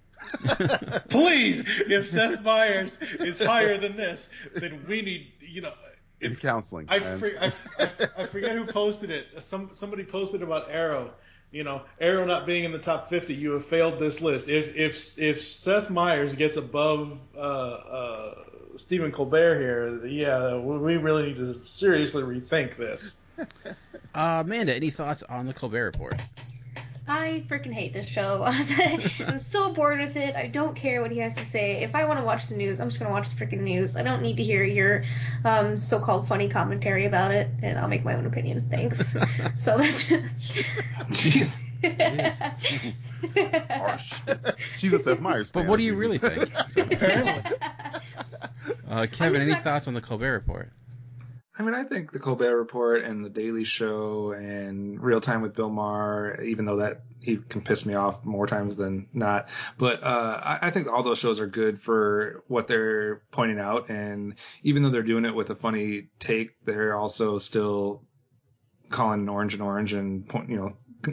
calling out politicians for being stupid. And I, I think there's a place for that. And that's refreshing compared to the indoctrinated views that we get from the the political channels. Um, but I, like I said, I just didn't have any room for him on my list. But uh, yeah, I would I, I would put this in this. I would probably put Daily Show higher than the Colbert Colbert. I can't talk report. Uh, DJ, I know you said you weren't a fan of like late night talk shows. I don't know if that considers that of Colbert Report because I guess it's technically a talk show. But uh, any thoughts on it here? It's one of the. I mean, I, I might be forgetting. Maybe Jiminy Glick, I guess, is one of the few talk shows that's hosted by a character, not a, not an actual. I mean, Stephen Colbert is a actual person, but he's essentially playing a big middle finger to the Republican Party for the entire show. So yeah, I, I, I give it credit for that. Um, I watched the Daily Show more for its political commentary than its guests usually. I mean, sometimes I watch the guest stuff. Yeah. Same thing with the Colbert Report. I would, if I was watching it, I'd just watch it for what they're saying about politics. And Stephen Colbert, uh, when he, I was heard, I heard he was replacing or taking over for David Letterman after he left or retired. I was like, uh, interesting, but it's undeniable. The guy is very, very smart. So, and smart brains, like I told you, smart, fast, smart, fast is in control. And if you ever, if you have any doubt of how in control Stephen Colbert can be, watch him deal with Bill Maher that he just had on uh, maybe two days ago. And Bill Maher, who is essentially created to anger people, I mean, who's also very smart. He's giving it right. I mean, he doesn't pull any punches, and Colbert hangs with him and outdoes him just as well. So he's he's he's a he's a very smart individual. The show itself was I, I don't want to say groundbreaking. It was just very, very different in what that you were seeing on TV. So yeah, I'm I'm not a humongous fan of Colbert Report. I was more a Daily Show guy, but I, I again I can respect it. Mean, it was nominated for multiple Emmys. It actually broke the Daily Show's uh, streak for winning Outstanding Variety Yeah. Series. It, you know, I, ironically, the student became the master in that in 2013. So every year it was out, it was nominated for an Emmy and won Peabody's as well. And you know, Stephen Colbert himself won a lot of accolades. And again, we talked about with uh, Key and Peele how uh, you know Luther showed up in Correspondence Dinner. I mean, Colbert did a thing in front of Congress for something I forget what it was, and and Oh, I, I, I do re- think he's been a great replacement for for Letterman, and, and to me, it took him like three episodes to have one of the best interviews on TV. Period. When he when he interviewed Joe Biden, and it was just it was fantastic, and I recommend it. It's nothing political whatsoever. It's just it's actually just a really great conversation that you would not expect in a late night talk show. At least you know usually it's just it's you know if you look at Jimmy Fallon and Stephen Colbert, it's like oh that's the adult show, and that's one for children. So, Yes. NBC getting no love today. Not really. Well, well, we'll see if that changes when we move into number 30 on the list. 30. Well, we're getting to our second sketch comedy show of the uh, of of the episode, but this is actually a classic sketch comedy show, and it's our second British show of of the episode too. There's always been like one episode per show that I'm like, wow, I did not expect that to be on the on, on the countdown, and that's it for this. This is it for this portion of the countdown because at number 30 we have Monty Python's Flying Circus it was only on 10 lists, but it, we received 180, 105 points, so it's the first show to break the 800 point barrier. It was highest ranked as number three. I was not expecting to see a show of this nature fall on the countdown. My first in, uh, experience with this show was, I think, seeing late night infomercials on Comedy Central telling me to buy the, b- buy the videos of it. But DJ, any thoughts on Monty Python's Flying Circus? Uh, I'm, I'm I'm very fortunate. I'm I've been on the show that like three of my, and I I must I might have forgotten where to put this, and I I hate myself. My Monty Python, Mystery Science Theater, and Married with Children, those are like stuff that uh, show, introduced me to comedy essentially. So, uh, nobody expects the Spanish Inquisition. Uh, I mean, it's the, the Monty Python used to come on TNT every God, every night at seven o'clock, and I would just sit there, eat my dinner, and watch it as a little kid. my grandmother would sit me down, eat your dinner, and I just watch Monty Python's Flying Circus. It's it's a it's a show that I don't think would work now. It is ins- it's non sequitur insane. It's good for ADD because it goes everywhere and everywhere and, and anywhere. One of the crossbeams has gone out askew on the treadle. What on earth does that mean? I don't know. Mr. Wentworth just told me to come in here and say that there was trouble at the mill, that's all. I didn't expect a kind of Spanish Inquisition. Nobody expects the Spanish Inquisition. Our chief weapon is surprise. Surprise and fear. Fear and surprise. Our two weapons are fear and surprise and ruthless efficiency. Our three weapons are fear and surprise and ruthless efficiency and an almost fanatical devotion to the Pope. Our four, no. Amongst our weapons. Amongst our weaponry are such elements as fear. I'll come in again.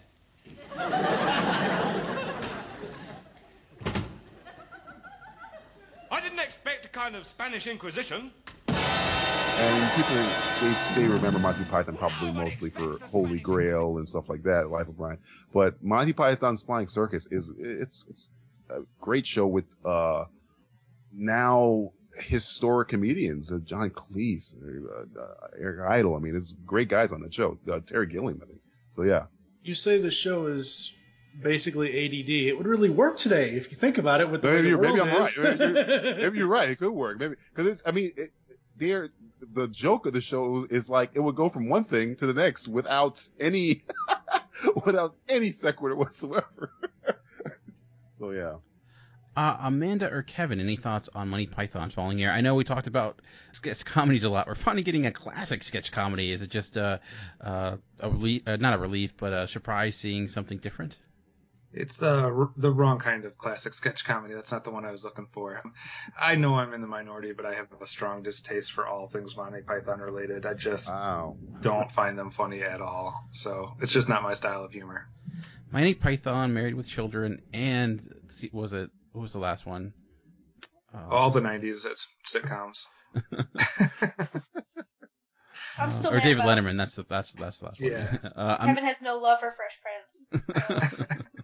I, I just have Why never. don't you love him? Why don't you love him? I, I at least like those shows though. I can't even watch Monty Python stuff. I've tried probably on ten different occasions to watch either the show or the movies, and I just am bored out of my mind instantly.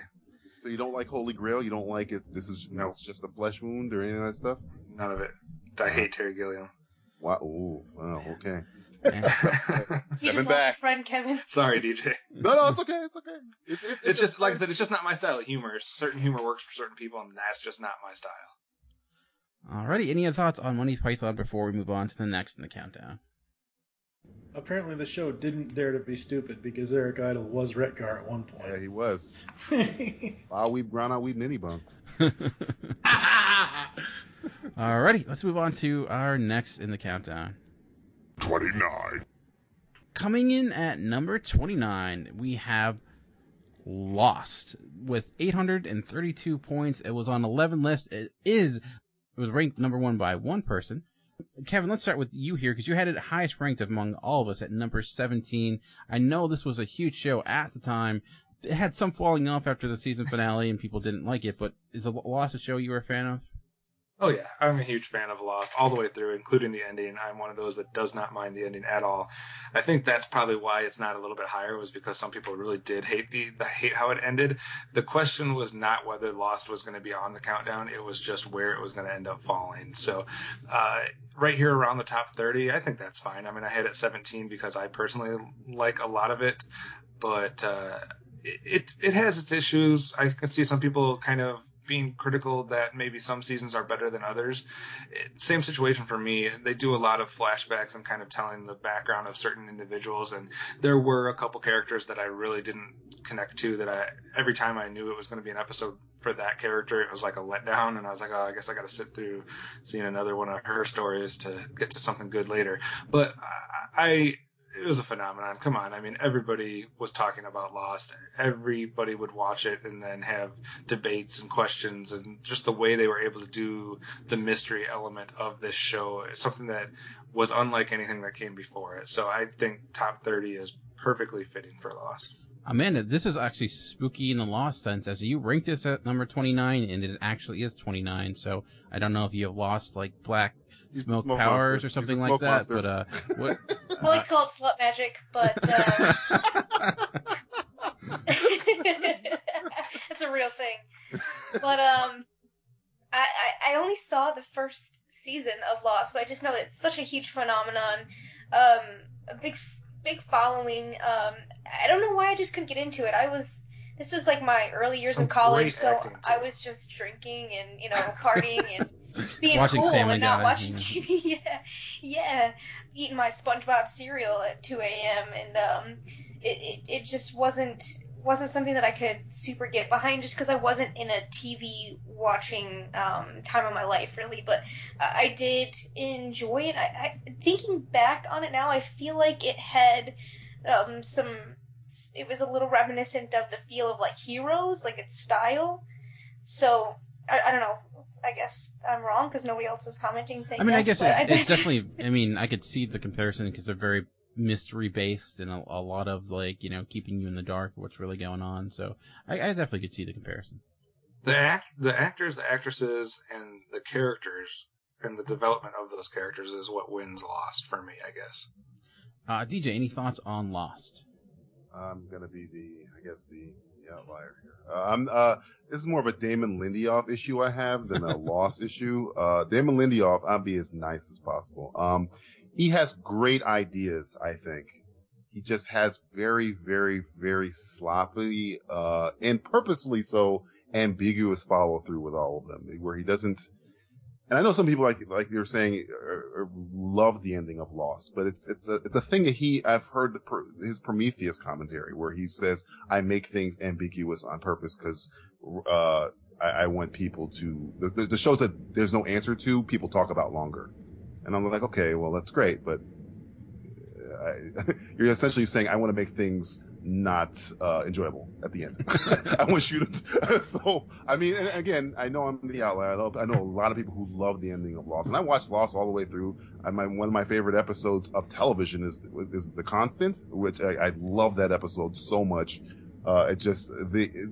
It, it, and I know why it's on this list. It's, it was a phenomenon. J.J. Abrams gets way too much credit for this uh, by his own admission. It's essentially Damon Lindelof's brainchild. So, and because of that, that's why I kind of, at the end, I kind of went a little bit down on it because I did not enjoy the ending of it. It seemed like they were kind of making it up as they went. I don't think you're an outlier. because I think a lot more people had a problem with it than. Yeah, I mean. I, and I understand people who don't why they would because I know people who like things ambiguous. It's just that he has his track record of making everything he does have an ambiguous and I agree. non-final I, finale. yeah, I agree with you on that. I don't. I remember though in that moment though when we're when we're going through the seasons, thinking, I do not want to be the people in charge of trying to figure out how to end. Oh, this. yeah. I I understand. That's why it's like I can't even really hate him for this, and that's why I mean he he has a. I, I bring it up because of his track record of his stuff after loss. He's still doing the same, Right. making the same mistake, which I don't want, like he did for freaking Tomorrowland and stuff like that. But uh, when it came to like the like the, season three, I'm like, I don't know where this is gonna go. I don't know how they're gonna end this, and nobody is gonna be satisfied at the end. And They kind of wrote themselves into that circle, which I was like, uh, Yeah, it ended up making itself a show that was going to be harder than almost any other show that I've ever seen as far as coming up with a way to finish it so that Yeah. people are happy. Yeah, yeah. It's like it's like go ahead and end Doctor Who. Come up with a final ending for Doctor Who. It's, it's not I mean, I'm sure- it's I'm- as good I'm as sure Doctor the- Who. I'm sure the finale finale of Game of Thrones will probably piss me off more, but Everyone dies. I can tell you that. Everyone's dead. It was all a dream. It was all a dream. All right. All right. Uh, any other thoughts before we move on to the next in the countdown? All right. Let's move on and continue as we get down to the nitty gritty of this week's countdown. 28. We are already down to number 28, so we're getting into that very elite, elite category where we get into the top 25. At this point, it should no longer be a question, does it belong? Is it simply, does it belong in this echelon of the countdown? Uh, this one, I think, I, I'm not sure with when it comes to what falls here at number 28, what the opinion will be, but I am super happy about this falling here as in number 28 we have Arrested Development. It was on 14 lists with 100 846 points. Uh, actually beat Lost by a, whopping 14 points was actually a lot for this list. It was highest ranked as number 9. So no one ranked it number 1, but being on 14 lists does show you there is a lot of love out there for that of Arrested Development. Uh, though I was the only one on the countdown that that ranked it. I don't know. You guys are crazy. You guys are crazy. Uh, I I just I love Arrested Development. It's just to me one of the funniest shows. Period. I know that's very subjective, but I love its style. I love its using the narrator in, in, in fun ways. It's certainly, I'm, I'm surprised it got three seasons. I know Netflix brought it back for the fourth season, which wasn't nearly as good, but at its height though, it just I don't know. It it it was so super clever, meta in a lot of a lot of cool ways. So I am uh, I'm very happy for it falling here. Uh, DJ, any thoughts on Arrested Development? Uh, I got through most of season one, and I it's like a show I recognize as being very very good. It's just I I could never get through all of it. I mean, and and and from the season I saw, I mean, Jason Bateman's great, and uh, Tambor is great, David Cross is great, uh, and I have I have friends who watch it religiously, and I kind of like watch it vicariously through their stories of it, but I just never could get through the whole season. But I know it's it's it's, it's very smartly written, and it's very great. It's it's, it's one of those uh, you know shows that I think when I get old and you know I, I have nothing else to do, I'll probably pop it on and burn through it. I'm like, why wasn't I watching this live? I am the reason it got canceled. But uh, yeah, I I'm not a huge fan of it, but again, I I I can see why people it has its feverish fan following. Uh, Kevin, any thoughts on Arrested Development? I mean, I kind of expected this one to make the countdown. This is one of the ones that I was talking about earlier when I said that I was under the kind of having the thoughts that we were going to see more modern sketch comedies than classic. Uh, this one, and I think there's still another one out there that we possibly could see, but it, it might get edged out. But um, I can see this one. It definitely has a following. I think it is funny and it does have its place. Um, for me, I ranked a few other classic sketch comedies instead of a couple of these modern ones, but I expected to see this one on the list. So I, I'm not surprised that it's on the list. I'm surprised maybe that it's quite this high. I mean, it certainly has a, a lot of accolades. It's uh, IGN, uh, our old friend, ranked it as the the funniest show ever. So didn't Oh, rank wow. it as yeah. So you ha- Is that good or bad for its I credit? don't- I'm not sure. Keep on getting it wrong. Curious to see what people have to say because I think there'll be people who may say it's too. It's one of those where it's like I think no one will be happy no matter where it falls. So, alrighty, let's move on with the countdown.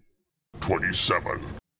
All right. Well, coming in, th- this is the first for the countdown, as in this is the first time in one episode that we're getting two animated shows. Uh, as with number 27, we have Futurama with 858 points. It was on 12 lists as highest ranked as number 13. Uh, so it was actually on fewer lists than than that of Arrested Development, but people tended to rank it higher. Uh, Steve, you were the only other one on the countdown that had Futurama on their list. So what are your thoughts seeing it here at number 27? Well, being that I ranked it at 27, it's actually kind of funny. But um, again, you have that Amanda Smoke Powers type of thing, so that's impressive. Smoke monster.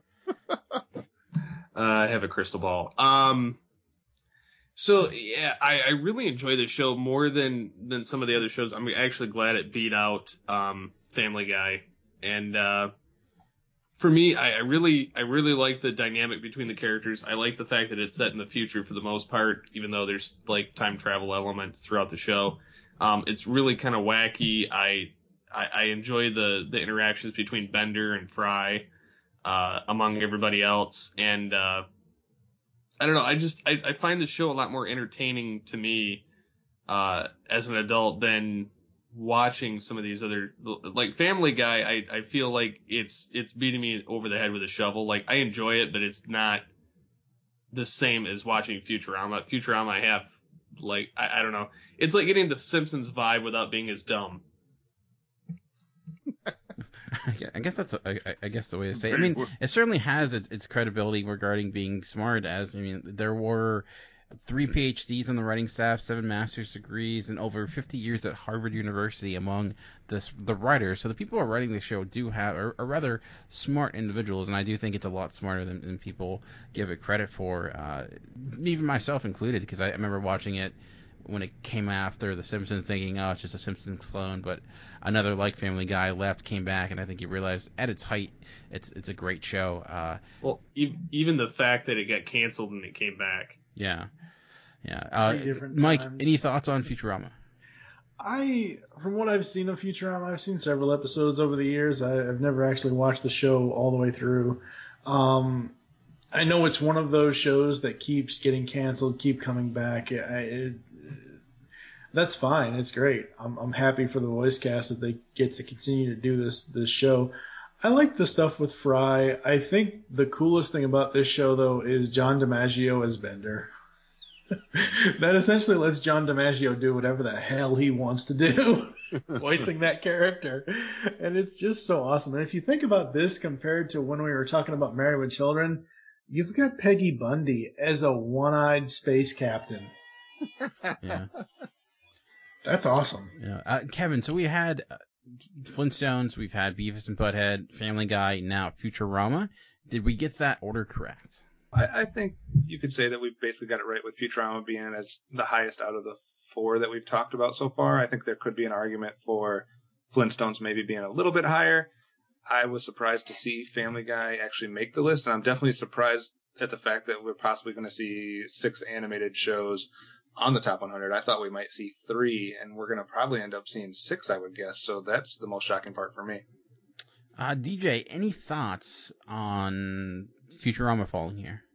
Very few. I, have ne- I, have never really been a big Futurama fan, and uh, I I'm hit in the back of my head every day when I say that. when people say, "Why don't you not like Futurama? What's wrong with you?"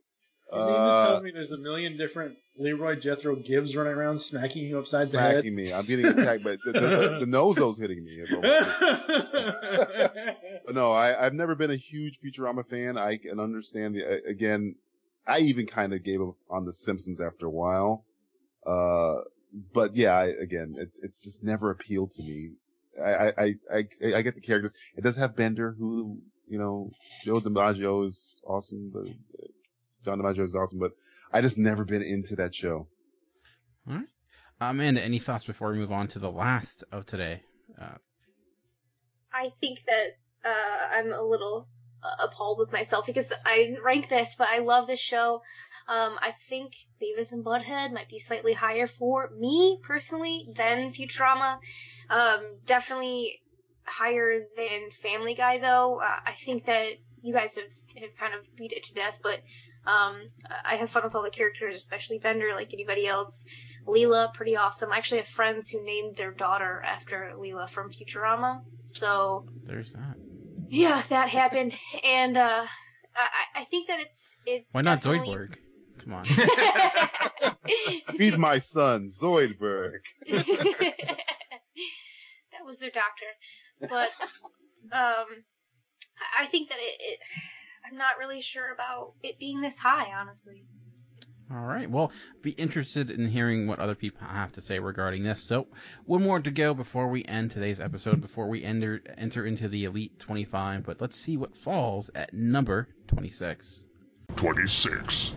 All right. Well, I'm not sure if the brown coats are going to be happy that it's here or just happy that they're unhappy that it's not f- higher. As coming in at number 26, we have the cult classic show in Firefly with 862 points on 13 lists, highest ranked as number one. So we are seeing our third number one fall regarding today. DJ, I'll start with you here because you did had have it highest ranked among all of us. What are your thoughts on Firefly? Screw you, Fox. Screw you. I think if this show came out now, it'd be, it, it, it would be, be a bigger deal. I mean, this is Joss Whedon banter at its best, I guess. I mean, that Buffy and Angel uh, were shows I watch I watch religiously, but Firefly was, you know, new and different and had a world to it. And people go, "Oh, why do you guys keep making comic book movies? You guys are keep making remakes. Why don't you make something different, and new?" This was different and new, and nobody freaking watched it. And now it's gone. And we're stuck watching the 15th iteration of Spider-Man. No, uh, I, I really, I, I really like, I really like Firefly just because of the camaraderie and the writing and it, it, it I think it, it just never got a chance to come to fruition. I think it was something there in the middle. It didn't, I'm not saying it's a perfect show. There are its flaws. One that Fox aired it out of order because they suck. Uh, but I think if it would given some time, it could have been really, really special. And Nathan Fillion, I mean, that's the first time I've ever seen him in anything. Uh, before he came on on Buffy as like the crazy, crazy preacher guy, uh, he was awesome on this show, and he's now been like a geek icon This since is all the the money show's Niska come on. in advance. You bring it back to him, tell him the job didn't work out. We're not thieves. But we are thieves. The point is, we're not taking what's his. Now, we'll stay out of his way as best we can from here on in. You explain that's best for everyone, okay? Keep the money. Use it to buy a funeral. It doesn't matter where you go or how far you fly. I will hunt you down. And the last thing you see will be my blade. Dark.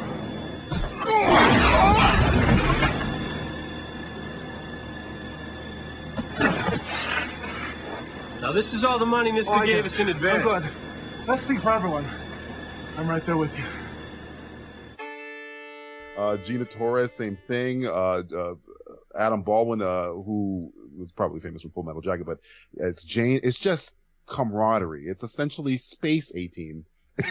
so yeah, I, I, I, Space I, I A love Team. I like that. that, that see, it would have stayed along around longer if that's what they called it. Probably. Nobody had a mohawk. Nobody had a mohawk. So yeah, that was, No one pitying fools. It's, that's where they nobody went wrong. pitied any fools. No fools Um, were pitied. Mike, any thoughts on Firefly falling here at number 26? I've seen a couple of episodes here and there over the years, but I, just, I don't know. All as I can say right now is we all better hide until next week because you know the commenters are going to come out and flam based us for having this in only 26. Because like like DJ said and like Dan said, like like everybody else said, this show has a massive, massive following, and those followers are mm, loyal to a lethal fault. They're deadly. I mean, they, they got a they got a movie made. I mean, you got to give them. You know, they certainly are organized and powerful. Which introduced the world to Chiwetel Ejiofor, by the way. Yeah. so yeah, Serenity's also badass. I was uh, I was the weird one and actually saw Serenity before Firefly and actually went to see it not even knowing there was a TV series. I don't know how I missed that, but that was that's what happened with me. And I actually didn't end up watching Firefly till earlier this year. We did a homework episode at, for Talking in Circles where we try to fill in our Geek Weeks box, and Firefly was one for me. And I think I, I came into it way too late. I can still recognize why people would love it, but it's you know watching a show with so much hype de- you know nearly a decade after it debuted, it it didn't have the same impact on me as I'm sure it did with people then, especially seeing Serenity, which is a movie I actually really do adore and and like a lot. So maybe I'm the weird one and like the movie more than the TV series, but certainly there's a lot of creativity there. You know the the, the motif of using the you know Western and Asian culture combined with space The- or Chinese. I think it's Japanese, right? Japanese first words. I think so. Yeah. So I, I, I, I like that though. I think at, at times it did go a little too far with it, but uh, again, I, it's a show that y- if you look at the shows that were canceled too soon, I think this was ranked like number one on that list, and uh, it's often the show that's pointed to as you know why no one likes Fox or trusts Fox or you know, and if it did go on longer, it probably could have had a, a bigger impact, and it was of course not its not its fault regarding quality, and did kind of launch the career of, of Joss Whedon, or at least you know made Fox feel bad to give him like eight other shows after this. At least I don't know. Whitney was on the air for three seasons, and this got like eight episodes. Whitney, one of the worst comedies I've ever seen. And Morena Baccarin is probably the only thing good on Gotham. So yeah, yeah, I, I got a, I got a little sore spot in Yeah. my craw. I think Fire. I think just because of Firefly, there's a lot of shows that uh, Fox have let stay on longer, just to fear out of people would get angry at. Gotham. Oh, sorry. Yeah. but all right, well, let's take a quick break here as and come back and kind of discuss uh, briefly of the top twenty, top seventy-five, I guess, of the countdown so far. Hey guys, this is JD from the In Session Film Podcast. Every week on our show, you can join my co host Brendan and I as we review the latest films that's out in theaters. It also inspires us to discuss a top three list of some sort, and we have a lot of other fun movie discussions as well. It's always a blast. And we also have a show on Fridays called our Extra Film Podcast. This is a show that gives us the space to talk about the latest indies and art films and other classics that we normally just don't get to talk about on our main show. You can find our podcast on iTunes, Stitcher Radio, SoundCloud, TuneIn Radio, Player FM, and more. In fact, you can just see everything about us, including our social medias, at InSessionFilm.com. So join us every week. We'd absolutely love to have you.